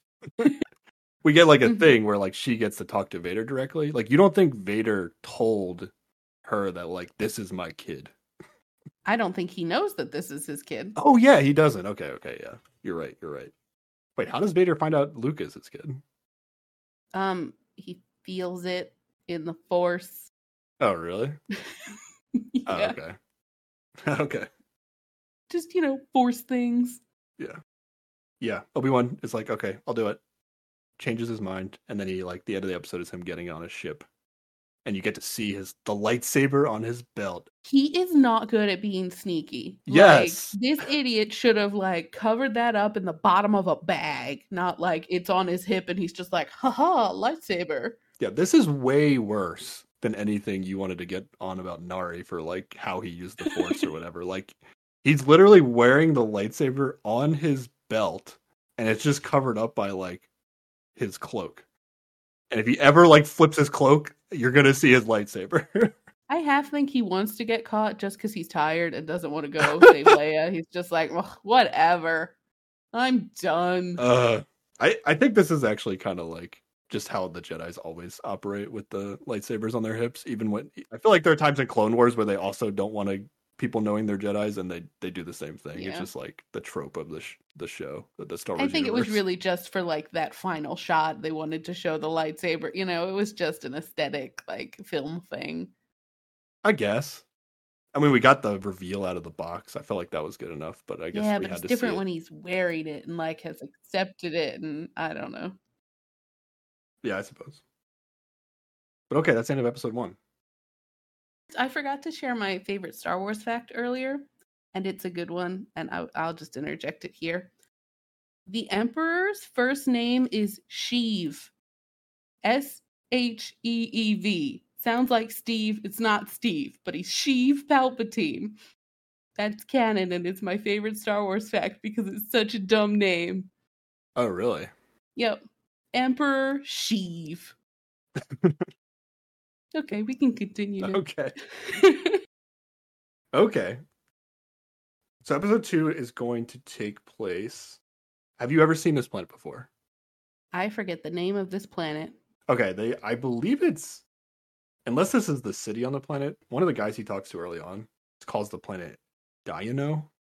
Yeah, I'm not. I don't think I've seen that planet before. To me, it looked like the like lower levels of Coruscant. It does have that sort of like shitty city vibe. Yeah. Yeah. It's like a super highly populated, like dingy planet, basically. Or wherever wherever he is on this planet. Wherever the city whatever city he's in is like this. And he has like a little bit of a scene like right in the beginning. This is the guy that says Diano, where he's like he's like trying to like check to see if he can call like the Organas or something, and like he doesn't have a single, and then the guy tells him like Oh no, he's trying to track a ship, and he just goes up to a random man. He's like, "I'm trying to track this ship, and I lost the signal." And it's like that is the sketchiest shit. Like if somebody comes up to you and he's like, "I'm trying to track this car, but I lost signal. Do you have signal around here?" Like, I would be like, "Goodbye, serial killer. I have to go." it's just like a plot device. At least the way I interpret it is like this, this is like a plot device to be like, okay, Obi Wan is not going to be able to call, call for help on this planet. It's just like he's by himself with whatever this he wants to do on this mission. And he can't like go directly to the ship. He has to do some investigating to find it. Yeah, yeah, But also, like, he is walking around looking peak Jedi. Like, he is wearing a big ass dramatic brown cape. Yeah. And, like, nobody else is dressed like this. He is not good at blending in at all. yeah. I'm not going to get into like all the little details that they show on this planet, but it is a mm-hmm. very cool. Like, uh, like you're really into like kind of like the world building aspect of Star Wars, right? Yeah. Yeah. So, what did did you like this planet? I loved the moment where there is an old clone trooper just like begging on the street and like he goes through this full face journey of just like recognizing this face that he fought alongside of and then being like, oh no, doom, they killed all the Jedi. And just, I don't know, it was a great emotional moment that I really Yeah. liked.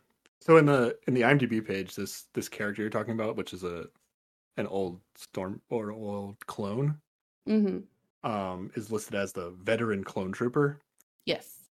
But I think in Clone Wars they do get into the like some of the clones that get they remove their like chips in their head that make them Yes. execute Order 66, Mhm. right? So this clone trooper is one of those clones that just didn't have the the chip in their head, right? Wait, is it? It has to be. Okay, so specifically I, I I'm surprised you weren't on my pa- same page as me on this. This is Rex, right? Is it Rex? I think this is Rex. So Rex is a clone trooper from the Clone Wars that in the Clone Wars animated series is like is he a general or a captain? Yeah, he's like one of the higher ranking ones. Yeah. He's the one that's around the most. He most closely works with Anakin, I believe. And then he's in that those last two episodes with Ahsoka. Yeah, he works a lot with Ahsoka. Just go back and look at his armor that he's Hmm. wearing. I think this is Rex. Well, that's depressing. Rex is one of the clones that gets his chip removed, right? That is something. Yes. That, okay, yeah, okay. I think this is Rex.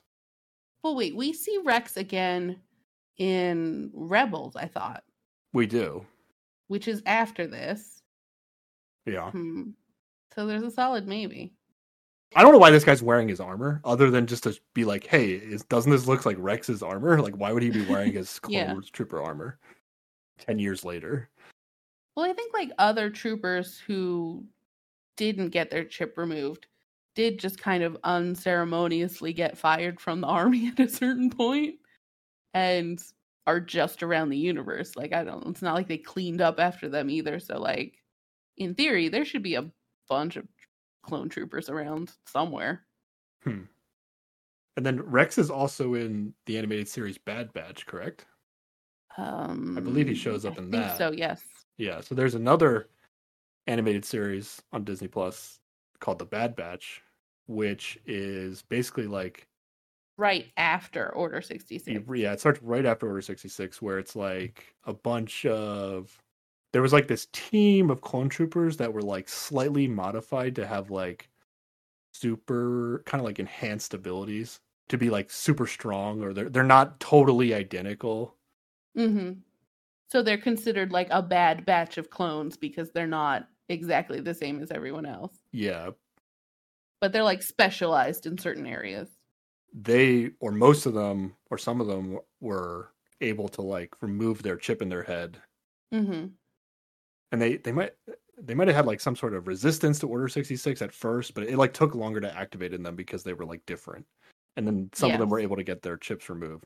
So the bad batch animated series which i don't think it ties in as much in terms of like the coolness of the star wars world I, what did what did you think of the bad batch series I think the opening series, the opening scene of the Bad Batch is great because it is one of the main characters from Rebels as a young Jedi, like escaping Order 66, and that was fun. Other than that, it hasn't really tied into other things yet. There's a second season coming soon, though, so it, it's got room to grow. Yeah, but it does a it does a bit more of like explaining these these like clone troopers who didn't get forced to kill Jedi's basically, and they're Yes. and what they're doing after Order sixty six. But yeah, well, I think this is Rex. I'm convinced. Oh, I'm gonna have to go back and look at that armor now. I don't know if Rex is supposed to like not know not realize that that's Obi Wan, or if Obi Wan is like, "Damn, that's Rex," and I'm not gonna say anything. like, 'cause he's so like, oh, like I think Obi Wan knows who this guy is. Really? I Hmm. I think he knows it's Rex. Okay. and he's just not not having it. He doesn't care about anything except whatever he's rescuing Leia, and he's not going to do anything Jedi. he wouldn't know that Rex got his chip removed because that happened entirely at the end with Ahsoka. So there's no way for him to know, even if it is Rex, for him to know that it's safe to be around him. I don't even know if he knows about the chips. Like there's there's a lot of information he doesn't have, and I can see how just any clone trooper, regardless of how close they were before, is just going to set off alarm bells in his head, you know? I suppose they. I mean, they had a way. Maybe it was just their different armors or something, but they had a way. Like even when the Jedi were working with the clone army in the Clone Wars series, like they know the names of all these different clone. Yes. Even though they look all the same. hmm Now they all have like different haircuts, or they might have like different scars, or their armor just might be different, and maybe that's the only way they can tell.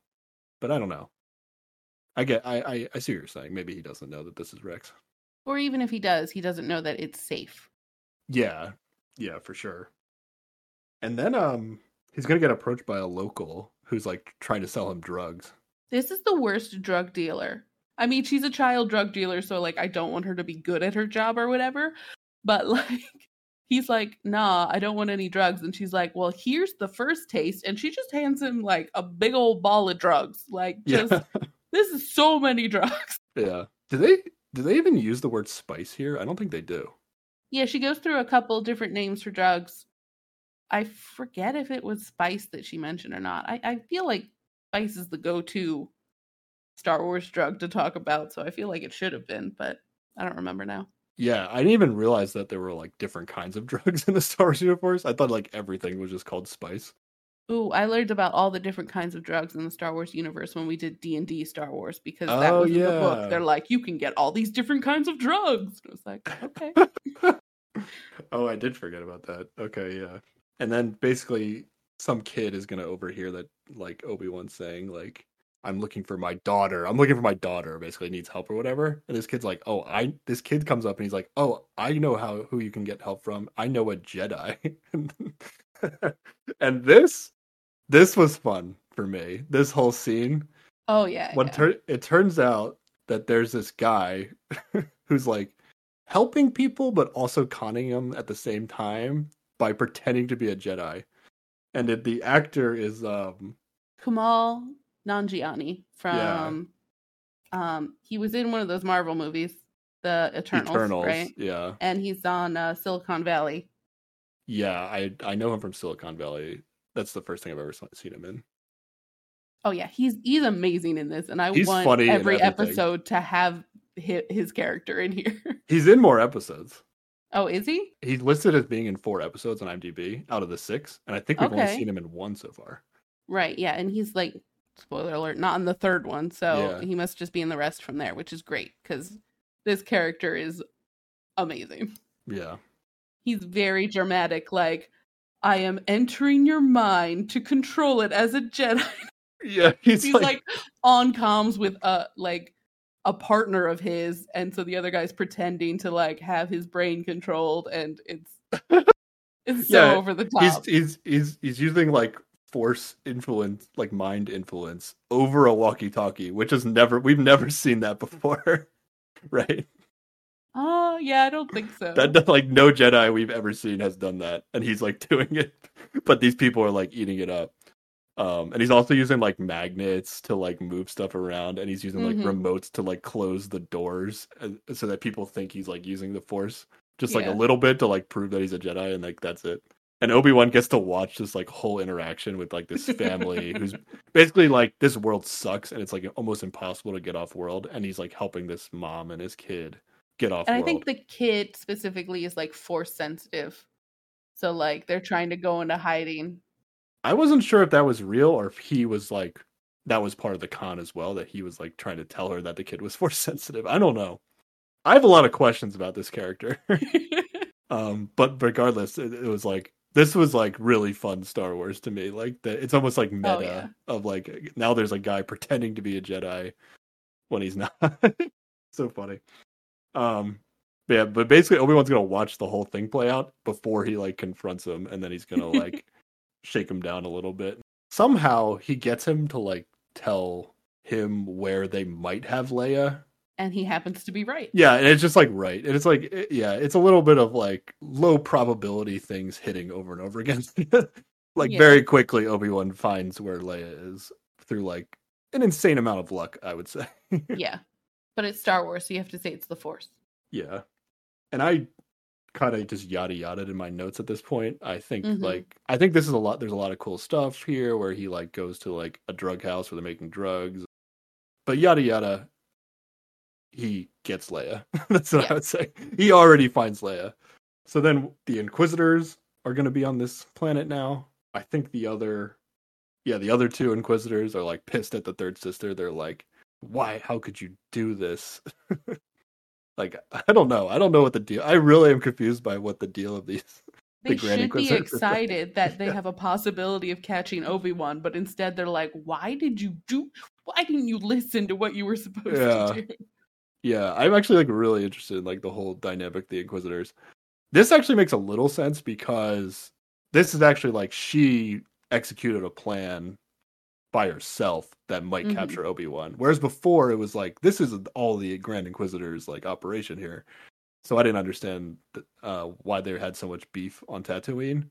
hmm but she's actually like going behind their backs here which so it's kind of Yeah. making sense now so basically obi-wan has leia now but now they're just like stuck on this planet and they don't have a way off and the third sister is gonna like basically go into the bounty hunters uh system and like list obi-wan as like this super high target so that all the bounty hunters in the area are gonna like be hunting down obi-wan in the city now There is like a dinosaur guy that's a bounty hunter, and that was super cool.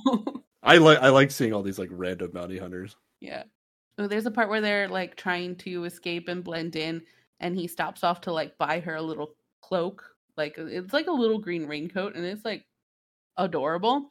But then she's like looking at gloves, and he's like, "No, we can't buy these gloves right. now. We gotta go." And then like immediately he just gives in and buys these gloves for her. Like she's got him wrapped around her finger, and she didn't even try.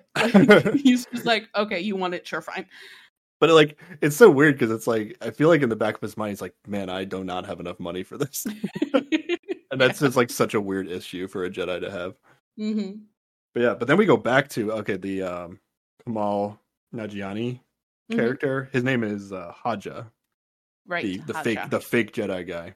Yeah. And the kid that brought Obi Wan to Haja like runs in. He's like, "Dang! Like, look at this. This guy, oh, this guy Obi Wan was like had this huge bounty on him, and we just we had him like right here. We missed it."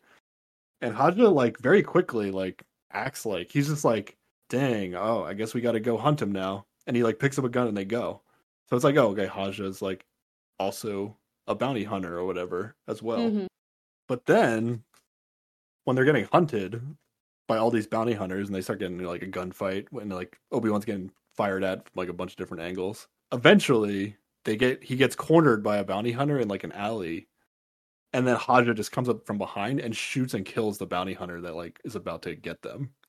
Yeah, and then he like holds off some more bounty hunters or like lets Obi-Wan go Yeah. and like and I think like if if he's coming back in other episodes what we're going to find out is like as a kid like a Jedi saved him or whatever and he really looks up to the Jedi and that's why he does this all like pretending to be a Jedi scam and so like that's going to be why he's been helping Obi-Wan this whole time.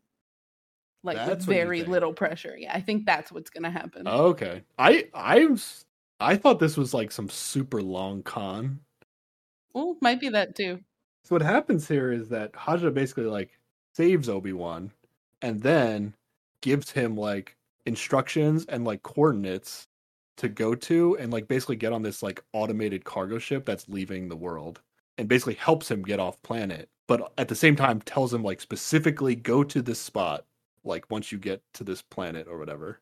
Hmm he straight up helps him despite like everything we've seen up to this point makes it seem like why like we don't know why the heck he's supposed to be is going to be helping him here i don't know i still feel like it should be like some sort of long con but maybe it'll be what you're saying I do want him to be like a nice guy at the end. I like this character. i like him as like um he's like a a funny bad guy you know like he's Mm. not like he's he's a bad guy with like some level of morals you know or he like wants to get credit. I want it to be like he wants to get credit for the capturing of him, but he doesn't want to actually like get his hands dirty and actually like kill Mm. Obi Wan himself or whatever. He just like he he seems like a con man. Basically, is what he's what he seems like to me. I mean, yeah, he is a con man, but I, I I want him to be a con man with a heart of gold. So at the end of the day, he'll he'll do the right thing. Yeah. I think it's gonna he's gonna be one of the more interesting characters. Yeah. And then uh b- before they're able to escape the planet though, the third sister kind of like has a confrontation with Obi-Wan uh before they get on like the the ship to leave the planet. Hmm And the third sister is kind of like stalking Obi-Wan and she gets interrupted by the Grand Inquisitor. Yes. And he rolls in and is like, "Stop it." They, he doesn't even realize that Obi-Wan's in the room. I don't I don't even know if he does. Yeah.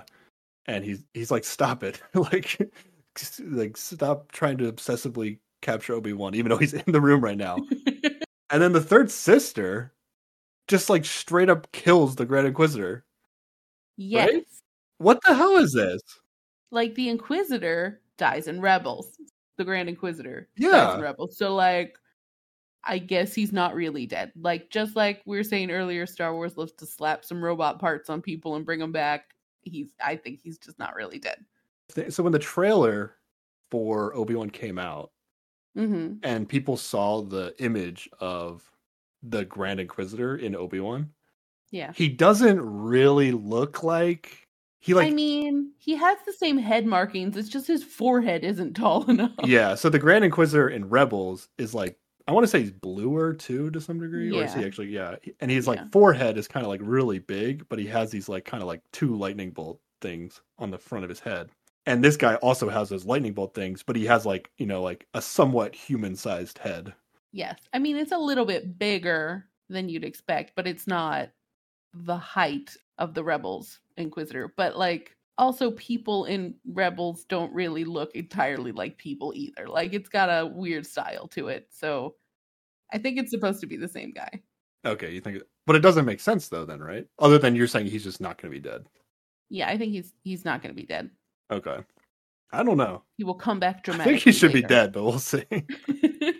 but I don't know. I was thinking maybe there's a chance that like they heard because people were kind of like complaining about the look of this character.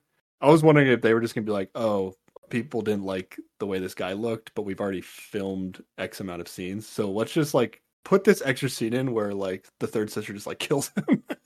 and we'll just pretend that this Grand Inquisitor is not the same Grand Inquisitor from the from Rebels. I don't know. I think by the time the trailer came out, they had too much filmed for that. You know, like because in the next episode, it really goes into like now there's this power void, you know, and there's a struggle to see who's going to become the Grand Inquisitor.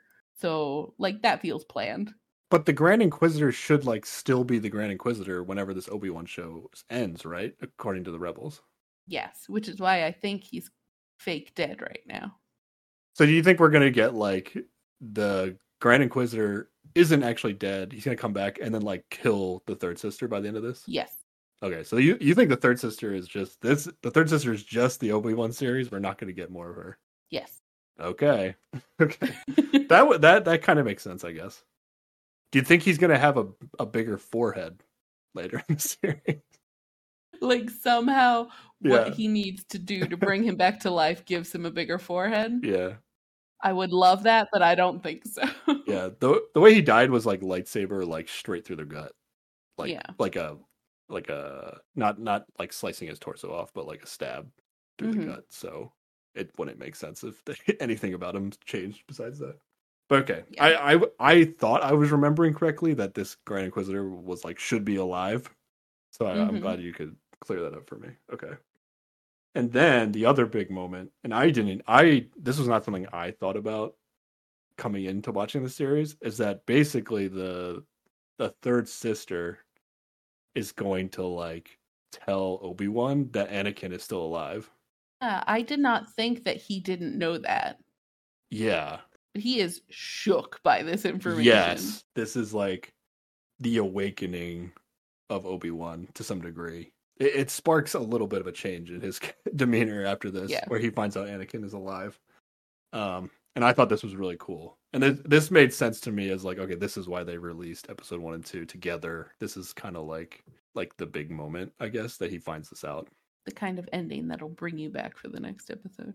And then weirdly, like once they do get on the ship and they do get away, he like starts to like feel Anakin's presence in the universe because now that he's been told that he exists. I don't mm-hmm. know.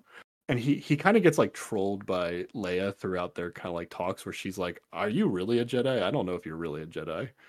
kind of thing. And it's like Mhm. I think we're supposed to also be thinking like, "Wait, does can Obi-Wan even use the Force anymore?" And then there's like there is a moment where he has to use the Force to like save Leia. hmm Um but it's like it's a little bit of a struggle for him. Right? Yeah. Like it didn't And- seem easy for him to use the Force. Yes. And like up to this point, like she's been expressing a lot of doubts about him. She's like, maybe you were sent to kidnap me. I don't know that I trust you. And I feel like that moment when he catches her with the force, she's like, oh, okay. Maybe I will trust you more now. But this is a little bit of like like he, like it seems even though he's supposed to have be doing this thing to like talk to Qui Gon, like it seems like he has just literally like not practiced anything Jedi related for ten years, Yeah. and is almost like almost by choice just like tried to lose all his powers. I don't know. Yeah, I agree. That that's the vibe. He sucks basically. Is what I'm trying to say. but after he finds out Anakin is alive, he's like he- hearing voices in his head and like of Anakin's voice and stuff. I don't know. Reliving his trauma. Yeah, but he's like he's like able to confirm to himself that the third sister is telling the truth Mm. because now he can feel Anakin. I don't know, it's a little weird. He like decides to reach out with the force and feel around the universe, I I guess. guess. I don't know. And then we get to see a quick cut at the end of the episode. We get to see Vader. He's like he's like sensing Anakin, sensing Anakin, and we get Vader's face without the helmet. I think this is Hayden Christensen. But like you can't tell it's him at all. Oh yeah, it's it's a heavy amount of makeup. you might actually never know that Hayden Christensen was in this because Right. yeah, which is cool that they got him to play Vader. Mhm. Another another thing that happened on the uh, talk show with Ewan McGregor was he was like, oh, he said the first day he was on set, everybody was like really excited that he was there, Uh-huh. and then um he started like reading lines for whatever they were doing on the first day, and he like could not do the Obi Wan voice at all. like I don't know why he didn't practice it before he showed up or what. Hmm. Everybody went from so excited to like so disappointed like really fast because he like Oh, forgot no. because he has like his his his voice is like Scottish or something, right? Yes. That's his like normal voice. So he's doing a voice for Obi Wan, and he had to, like go back and like relearn how to do it. I thought that was funny.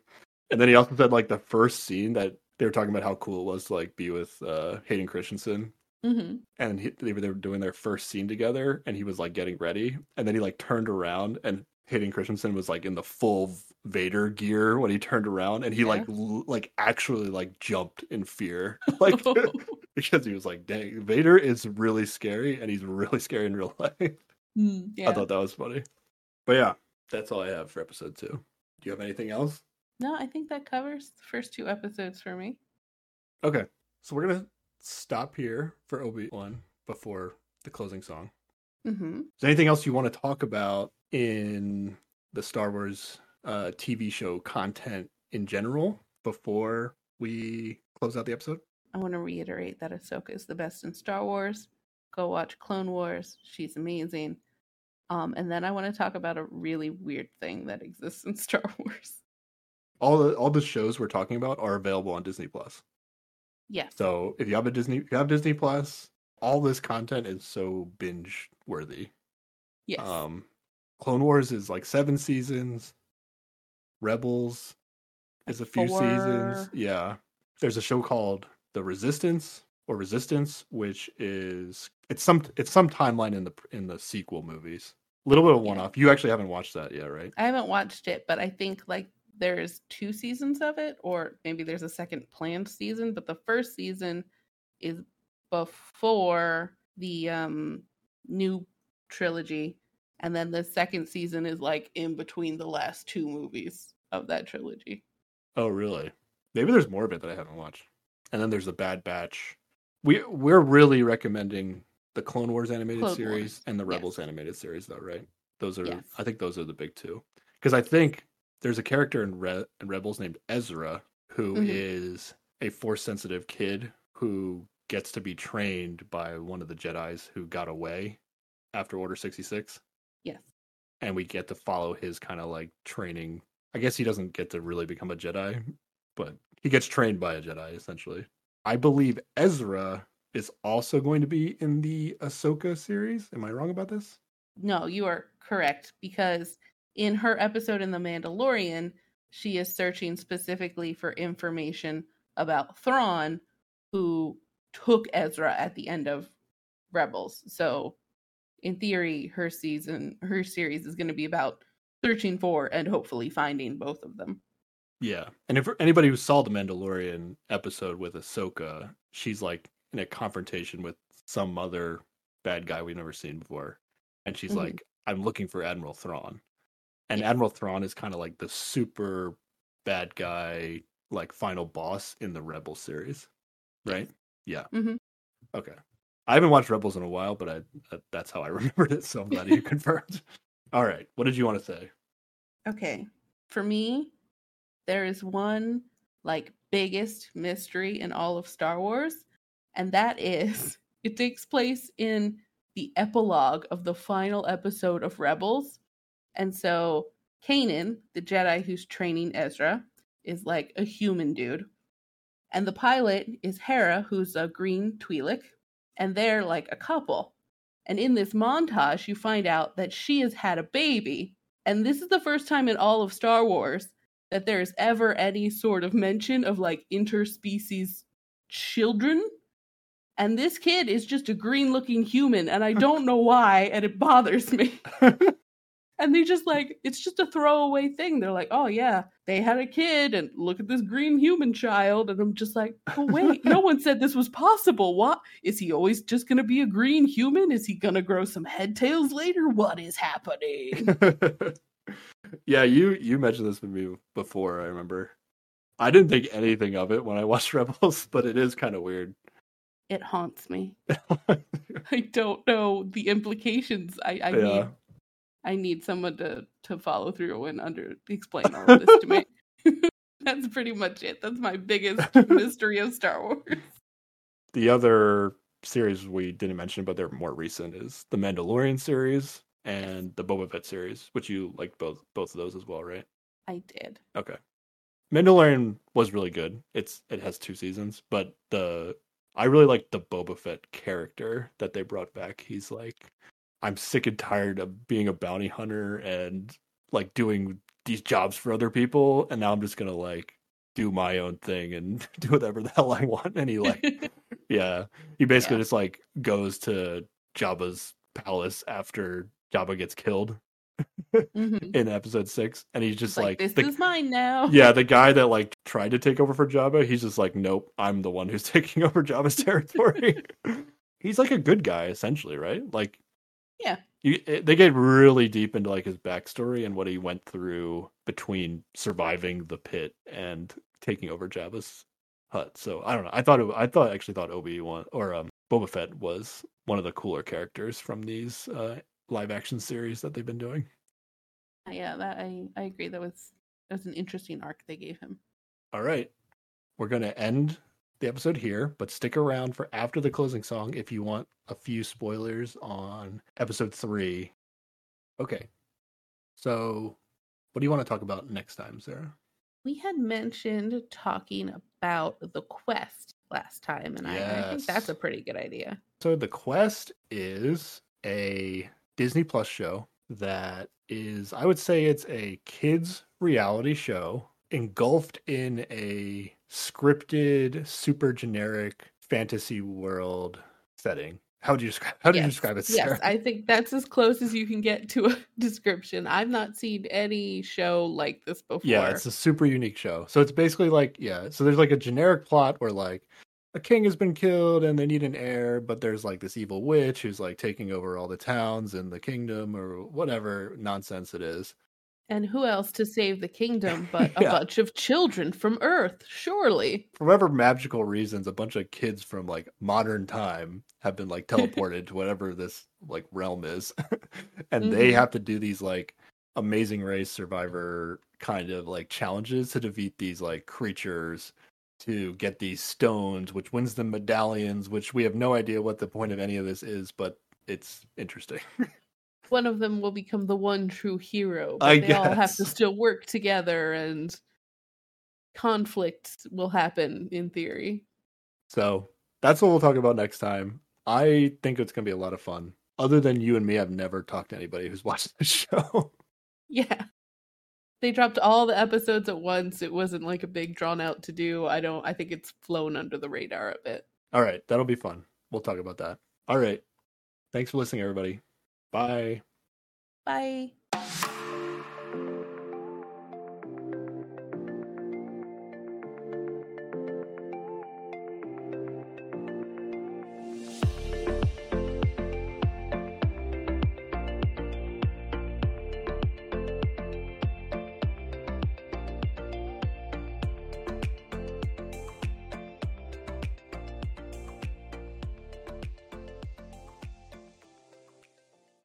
Episode three.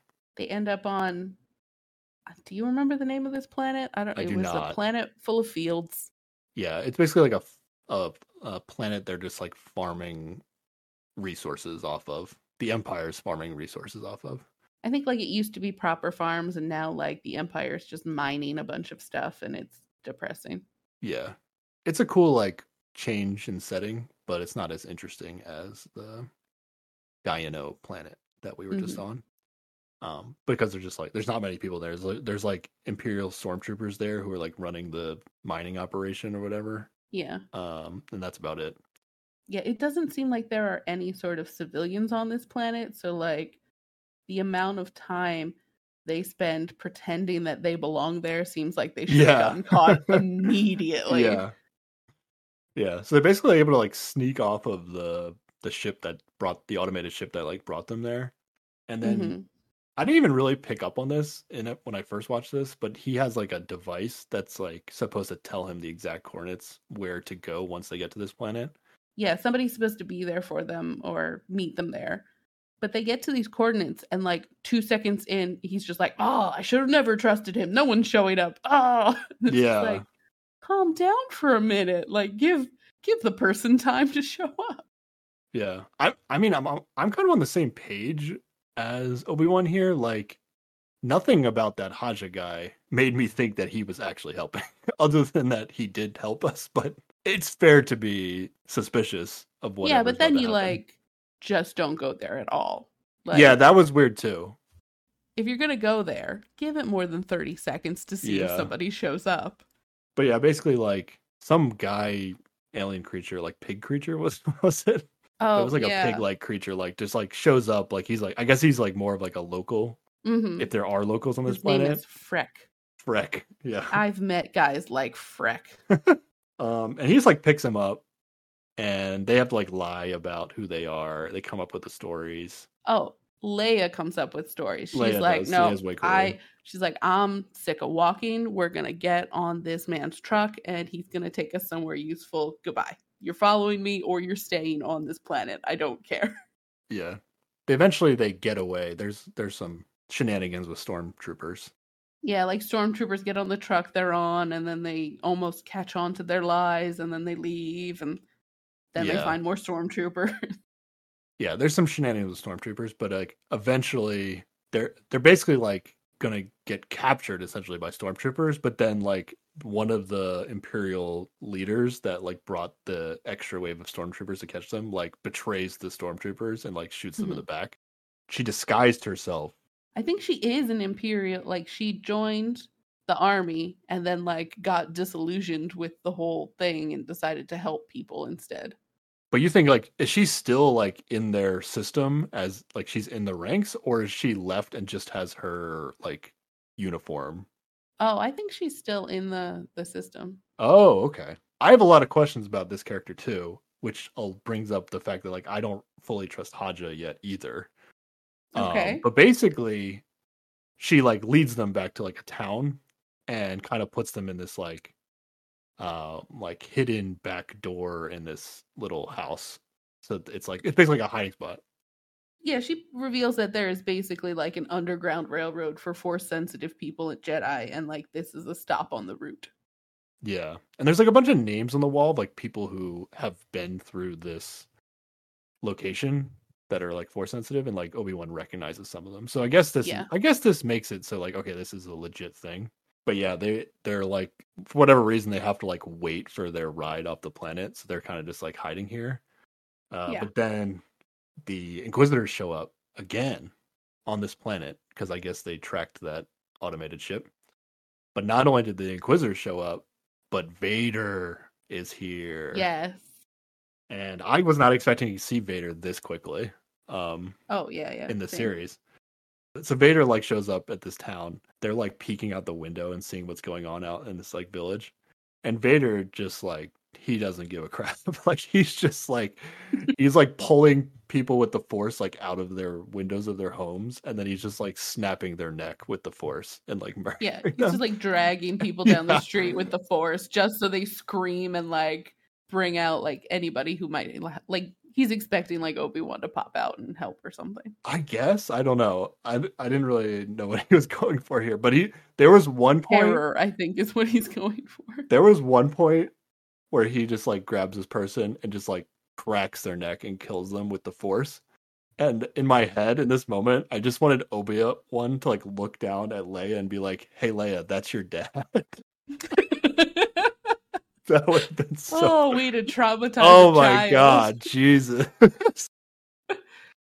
Yeah, because there is a part earlier in this episode where she thinks Obi Wan is her dad, and she he's just like, mm, nope, sorry. she kind of thinks that, but then at, she also says like, "Oh, you knew my parents at some point," and he like, Yeah. doesn't deny or confirm that, but like. I think he confirms that he knew her mom. And then the the only other before we get to like the main fight of this episode, the only other like big setup is that like the the third sister we find out like I think we like really find out like she's trying to become the Grand Inquisitor. Yeah. Now now that the Grand Inquisitor is dead, I mean I think she wanted that all along, which is why she killed him. Mm-hmm. Um and she for whatever reason got to talk directly with Vader in this episode uh prior Yes. to them showing up on this planet. I I don't know if like how much Vader is going to be in this the rest of the way uh or if it's just like the third sister is going to become like kind of the main person that needs to be defeated in the end of this. Yeah, I think she's definitely going to be the main person. They did set up some also like continued that like jockeying for position amongst the inquisitors like now that there's the the grand inquisitor is no longer in place um so she's like bragging about having talked to Vader and then later a different one's like well I talked to Vader and like they're all trying to manipulate their way into that position so um Yeah. whether or not it's Obi-Wan who defeats her in the end or another inquisitor, I still think like she's going to be the the the big bad at the end cuz Yeah. like, you know, you can't defeat Vader in this. Actually, I do want I didn't write it down, but I do want to get into a bit of the shenanigans of how this the logistics of this underground railroad. so basically there's like you go into the house and then there's like a secret door that goes into a back room. And then the back room has a secret door that leads That to like a, a tunnel. tunnel. Yeah. Mhm. And this is a one directional tunnel. Like, right? It's just a tunnel that goes, you walk in it, and you just keep going until you're out of the tunnel. Correct? Uh, yeah, I would assume so. Okay. Yes. I, I, I I'll, I'll say I, after watching episode three, I felt very confused about everything that happened from here to the rest of the episode. Yeah. It seems like Leia and our helpful neighborhood not empire working empire person go in the tunnel Yeah, And then at a certain point, Leia's like, You need to go help Obi Wan go back. And she does. And then we see the third sister find the tunnel. And then when Leia gets to the end of the tunnel, the third sister is at the end of the tunnel. yeah. Let me let me redescribe this. I think even the order that you said it in, I don't think was the order that was presented in the show. Oh, she might have found the tunnel before the one woman turned back. Yeah. Yeah, so they basically Obi Wan is like, take Leia through the tunnel. I'm gonna confront Anakin hmm because I have to. He's finally like, I have to do Jedi things. Well, as Um, a like, I need to distract him so that way you can get away. I guess I don't. I feel like if they just booked it, they could get out of there. But you know, um, Well, there is like they have this weird like Jedi radar where they kind of can feel each other. So like he's got to get away from Leia at a certain point. Oh, I get, I suppose, yeah. But he decides to do like the Jedi thing in this Mhm. moment and actually like step up. So they they run down the tunnel and he like I don't even know how he got out of the building, but eventually this the third sister like comes to this house and finds the trap door. And I believe this happens before Leia tells the Imperial woman to turn around. Yeah, I So- think that's right. The third sister is in the house, has found the tunnel, right? And Mhm. then Leia's like, yo, you should turn around and help Obi-Wan. There is no way that if the third sister took this tunnel, that she did not confront this Imperial woman. I think what the show is doing is that it's saying she went, "Oh, there's a tunnel. I'll go find the other end of the tunnel and I guess. there." Yeah. which is bizarre. Yeah. I don't know why she wouldn't follow the tunnel. Because then, yeah, like you were saying, later when Leia exits the tunnel, the third sister is already at the end of the tunnel and has killed the like pilot that was going to take them off the planet or whatever. So I don't it was very confusing to watch. I I don't know why she wouldn't have just ran down the tunnel and just caught up.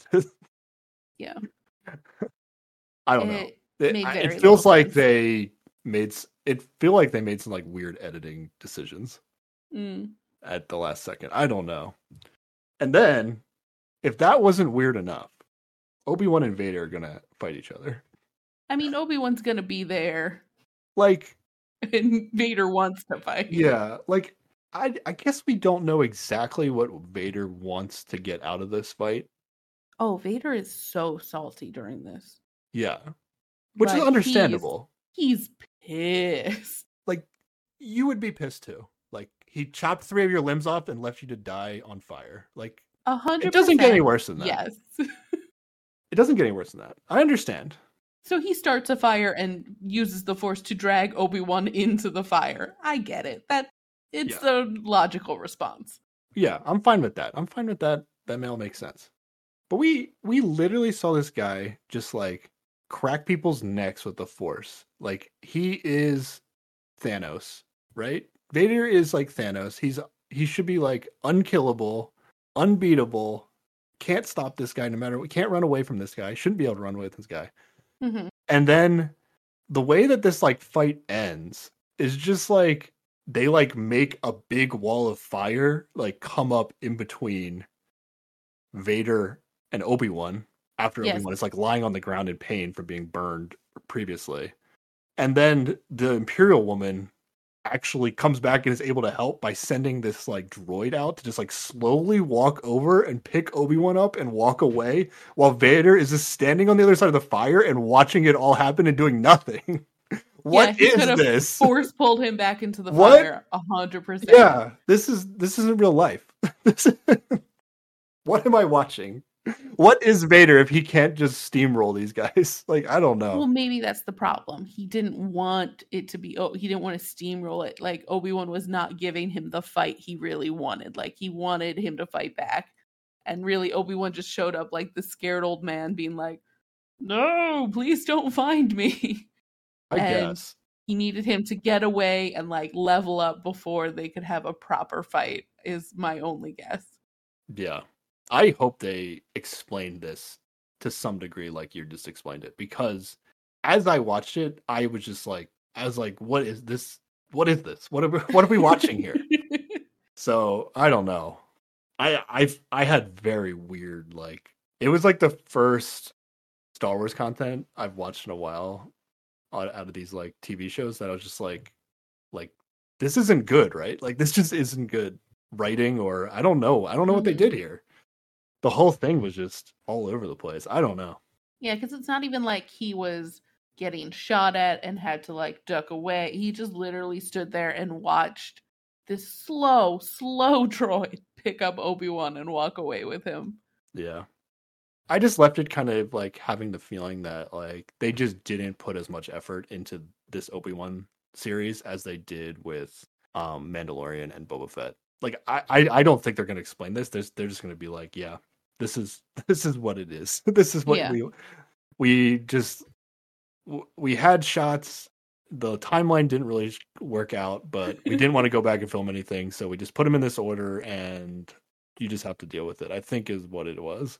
I can't believe we got an Obi Wan Vader standoff this early. Yeah. Like, there's no way to explain why Obi Wan would ever not get killed by Vader in a confrontation. Yep. Um.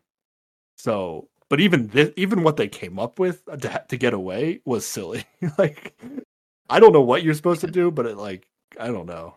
It was very. it would have needed silly. to be like a lot of firepower distracting Vader while Obi Wan got away. You know, Like, Yeah. it would have to be something big and dramatic that he'd have to deal with instead of putting Obi Wan back in the fire. Yeah. I mean, and this like this is like a thing with Vader, I guess. Like in episode four, where he like kills Obi Wan finally, and then he like turns to walk towards the Millennium Falcon when they're like trying to escape. It's like they just like shoot the door and it closes on Vader, and like he's like supposedly like powerless to open the door. You know, He's just It's like, oh well. yeah, ah, darn it, they shut the door. So I don't yeah. I guess it's just like this is what this is kind of like a Star Wars trope where it's just like put any obstacle in between the most powerful being in the universe and he won't he won't do any energy to get past it. Everyone's just fundamentally very lazy and can't be bothered to Yeah. overcome the slightest inconvenience. I guess so. I don't know. It's silly. It's silly, but Definitely. I I'm not here for these fight scenes. I'm not honestly. I'm just like not here for necessarily Obi Wan at this point. All about Leia. It's Leia, it's third sister, Mm. and whatever this Haja guy and this underground railroad thing is. Like I feel like Yeah. this might be something cool. I am here for Obi Wan and Vader to have a really emotional moment. Like, there is a scene in Rebels where Ahsoka fights Vader, and like that is emotionally fraught because that's like the first time she's seen him since he's turned into Vader, and like it's very dramatic. And there's a part where she cuts off part of his helmet, and you can hear his real normal voice again, and like it's meaningful and dramatic. And if they had something like that here, where they like connect on an emotional level again, that would be good. But I don't think we're gonna get that. I, we don't. I feel like because you get it in episode four, like you don't really need it here. Them being in the same space was cool, but like uh, having them actually fight each other just seemed like a mistake. Well, I don't even think like like Obi Wan didn't even really fight here. He like mostly turned on his lightsaber as a flashlight at one point. Like he wasn't really fighting back. He was he was trying to get away. Yeah, I mean he was there to confront him, but his goal wasn't to like defeat him. Yeah, I yeah, it was saying. mostly a distraction tactic. yeah, but it shouldn't have worked. Whatever. I'm I'll, I'm watching the rest of this, but yeah, they're gonna have to do some explaining for me to like be okay with the Obi Wan character at this point. I think he will grow back into Obi Wan. Here's what I want. Here's this. So what? Here's what I'm at. Grand Inquisitor. He's not dead. That's what you're saying, right? hmm And what if somehow the entire underground railroad is like actually set up by this Grand Inquisitor guy? And like it's just Haja. a funnel to yeah, it's just a funnel to the Grand Inquisitor, and then eventually the Grand Inquisitor is like the guy who gets. I don't even know. I don't know. He's just at the end going in. You get stabbed, and you get stabbed. But then like probably probably like the Grand Inquisitor and the third sister are gonna like fight each other so that Obi and then like Obi Wan will get away Yeah, yeah, while they're fighting. makes sense. And then that'll be the end of the third sister. That's what we think. Okay.